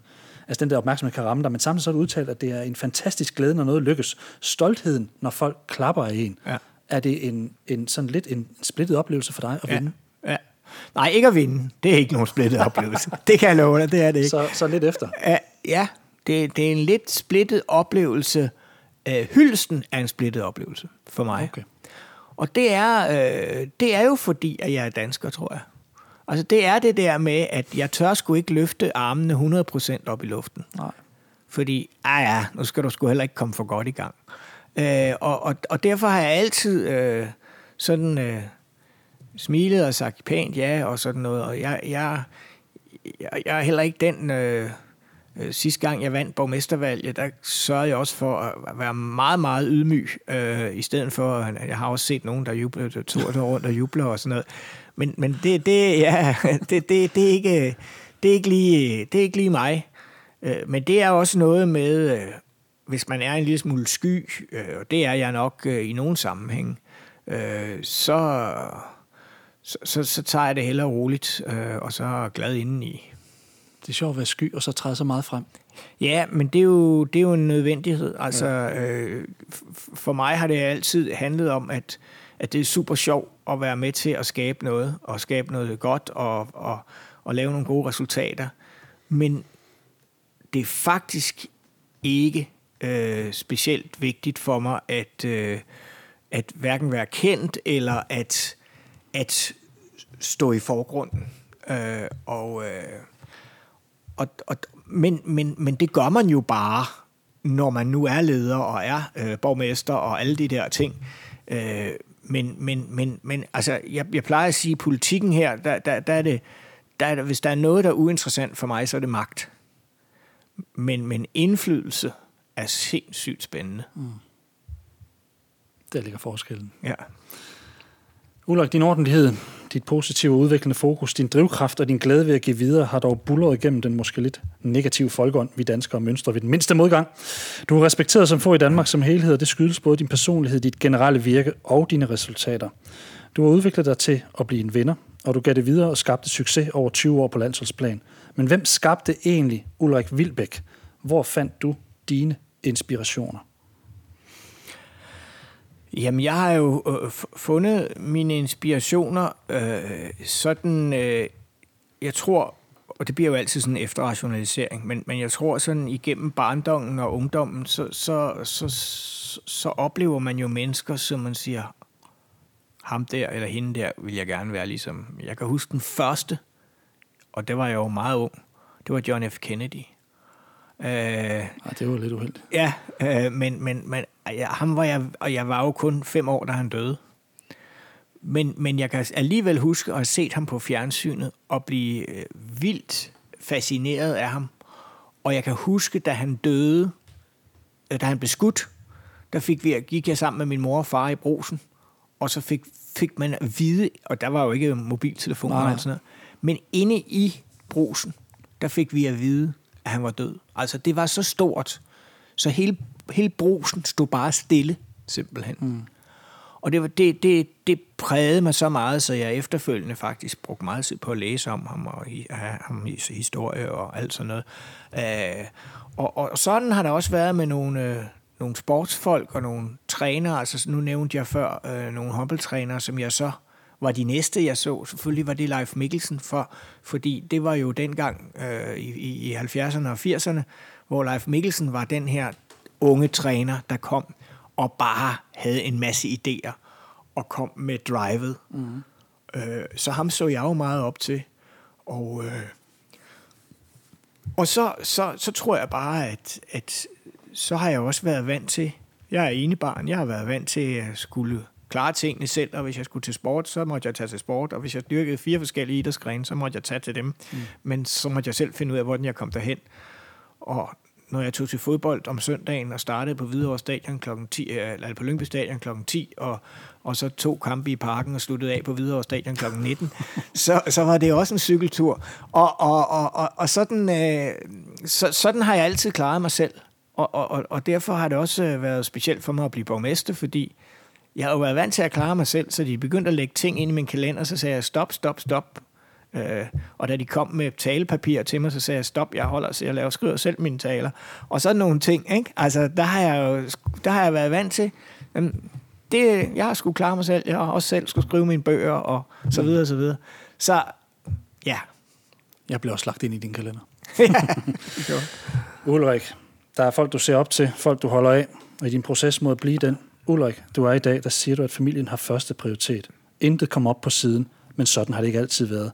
Hvornår følte du, at du fandt den sådan base, du har i dag, hvor du ligesom kunne prioritere tingene på den måde, som du måske har endt med at gøre? Jamen det tror jeg, jeg, jeg, jeg gjorde sådan, øh,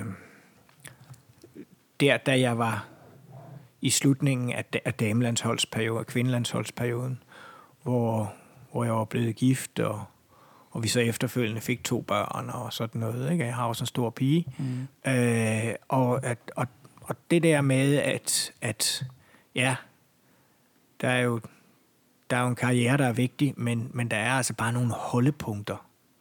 Der er noget tryghed og nogle holdepunkter, der er de, der er de bedste. Ikke? Øh, øh, har selv et, et, et, et dejligt hus øh, i Alanya, og nogle gange så, så tager jeg der ned øh, alene, fordi min familie ikke kan komme med.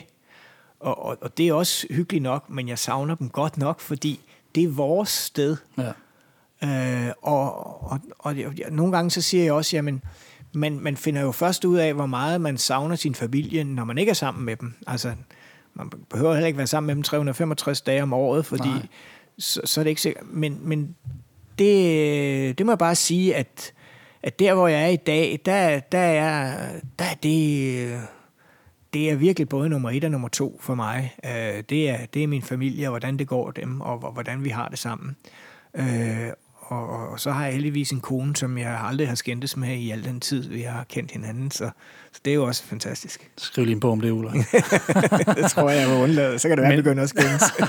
Men det kan være, altså, du har samtidig agiteret for, Ulrik, og nu er vi ved at, at, at runde af her, at, at det med karriere og familie, det behøver ikke at skulle separeres fuldstændig. Nej, det kan man jo sige. Ja. Hvad har din familie betydet for din karriere? Jamen, først og fremmest jo øh, netop fordi, at min kones og min karriere jo har været ret fælles, kan man sige, i hvert fald de første år. Mm. Og vi jo i hvert fald er interesseret for det samme, og hun er håndboldtræner den dag i dag. Mm. Øh, så har vi jo et fælles øh, grundlag, der gør, at vi har forståelse for det job. Altså, hun har jo hele tiden forstået, hvorfor var det, jeg ikke kunne være hjemme i weekenderne. Mm. Og nu forstår jeg, hvorfor hun ikke kan være hjemme i weekenderne. Øh, og, og, og, og det der med, når hun siger, jamen, øh, hvis vi skal på ferie, så er det jo 27 og 28, fordi i uge 29, der starter håndboldtræningen. Og jeg er assistent og målmandstræner. Selvfølgelig kunne hun måske godt tage fri de første to dage af træning, men det vil hun ikke, fordi hun er all in, hun er 100 procent. Mm. Og, og, og derfor så, så, så øh, det kan jeg godt forstå. Altså det, det, det respekterer og accepterer jeg fuldstændig. Jeg vil faktisk øh, nok ikke respektere, hvis hun sagde, at jeg tager dig bare afsted. Øh, fordi så, man jo ikke, så går man jo ikke 100% op i det. Det skal man også i sit job. Men så vi, det handler jo om tilrettelæggelse og strukturering af, af tiden. Ulrik, til sidst et citat. Det er fra 2015. Jeg forestiller mig, at jeg bliver ved med at arbejde i et fast job til 2020. Der er OL i 2020, og til den tid er jeg 62 år. Så har jeg formentlig haft faste jobs nok. Så vil jeg gerne lave andre ting, hvor jeg ikke konstant er afhængig af at møde på job, havde jeg nær sagt. Ulrik, hvor længe går der, før du er fuldtids golfspiller, ølklubformand eller lignende? Dengang jeg udtalte det der, der havde jeg jo nok en, ikke forestillet mig, at, at jeg ville blive spurgt, om jeg ville stille op som borgmester. Nej. Øh, og jeg havde nok også allerede på det tidspunkt i virkeligheden den der med, jamen er det ved at være på tide at trække stikket til håndbold? Mm. Og, øh, og så, så, så afsted kom det ene jo det andet i virkeligheden. Og derfor så, øh, så blev det en ny situation. Og så har jeg altid sagt, jeg synes jo, man har et job sådan jeg har altid haft de jobs, jeg har haft, de har sådan været 7-8 år gange. Mm. Og, øh, og det håber jeg også, det her bliver. Øh, helt præcis 8. øh, så, så, så, så hvis det gør det, så er jeg godt tilfreds, og så passer det mig fint at gå på pension som 67-årig. Øh, skulle jeg ikke blive valgt, jamen så er jeg 63, og så er vi lidt tilbage til det, jeg sagde dengang. Mm. Øh, og så øh, er det netop, at jeg finder på noget at lave ud over det job, jeg så vil have i byrådet. Så, øh, så øh, hvad hedder det, vil jeg finde på noget at, og, og, og lave sådan, øh, som måske ikke er fuldtidsbeskæftigelse, men, øh, men som alligevel er, er noget, hvor jeg føler, at jeg kan gøre en forskel og flytte noget. Øh, det er det vigtigste for mig. Og så har jeg også altid sagt, og det er jo ikke med det der, at øh, i det øjeblik, jeg så holder op med at arbejde, så kan du være 100% sikker på, at du finder mig i en eller anden frivillig idrætsforening eller et eller andet andet med, med frivillig arbejde. Mm. Øh, det, det er der ingen tvivl om. Det samme sagde Jens Jørgen Bertelsen, som faktisk er med til at lave en masse for en hjemløse i Esbjerg. Ja. I er flere, der ikke øh, kan sidde stille, når I er færdige. Ja. Ulrik, vi er ved vejs ende nu. Tak for din tid. Tak for din medvirken. Du var i allerhøjeste grad ordentlig. Og på hele Danmarks vegne, tak for din indsats. Du har med din passion bragt os sammen på kryds og tværs af landet i vores møde i et fælles træde. Selvom du var i Norge, Serbien eller Atlanta for at vinde guld, så føltes du tæt på. Du er og bliver en af dansk idræts største personligheder nogensinde, og du var med dit givende væsen med til at ændre mindsetet for en hel nation. Fra at brande os på hygge, tror vi nu i stedet på, at vi kan vinde, selvom vi møder de største. Det har du ændret. Ulrik, det var en kæmpe fornøjelse. Lige måde. Og husk at kigge forbi King Hoopers hjemmeside eller på Facebook, hvor artikler, blogs og podcasts kommer dumpen i en rolig strøm. Mit navn er Steffen Pedersen, for teknikken stod Carsten Pedersen. Tak fordi I lyttede med derude.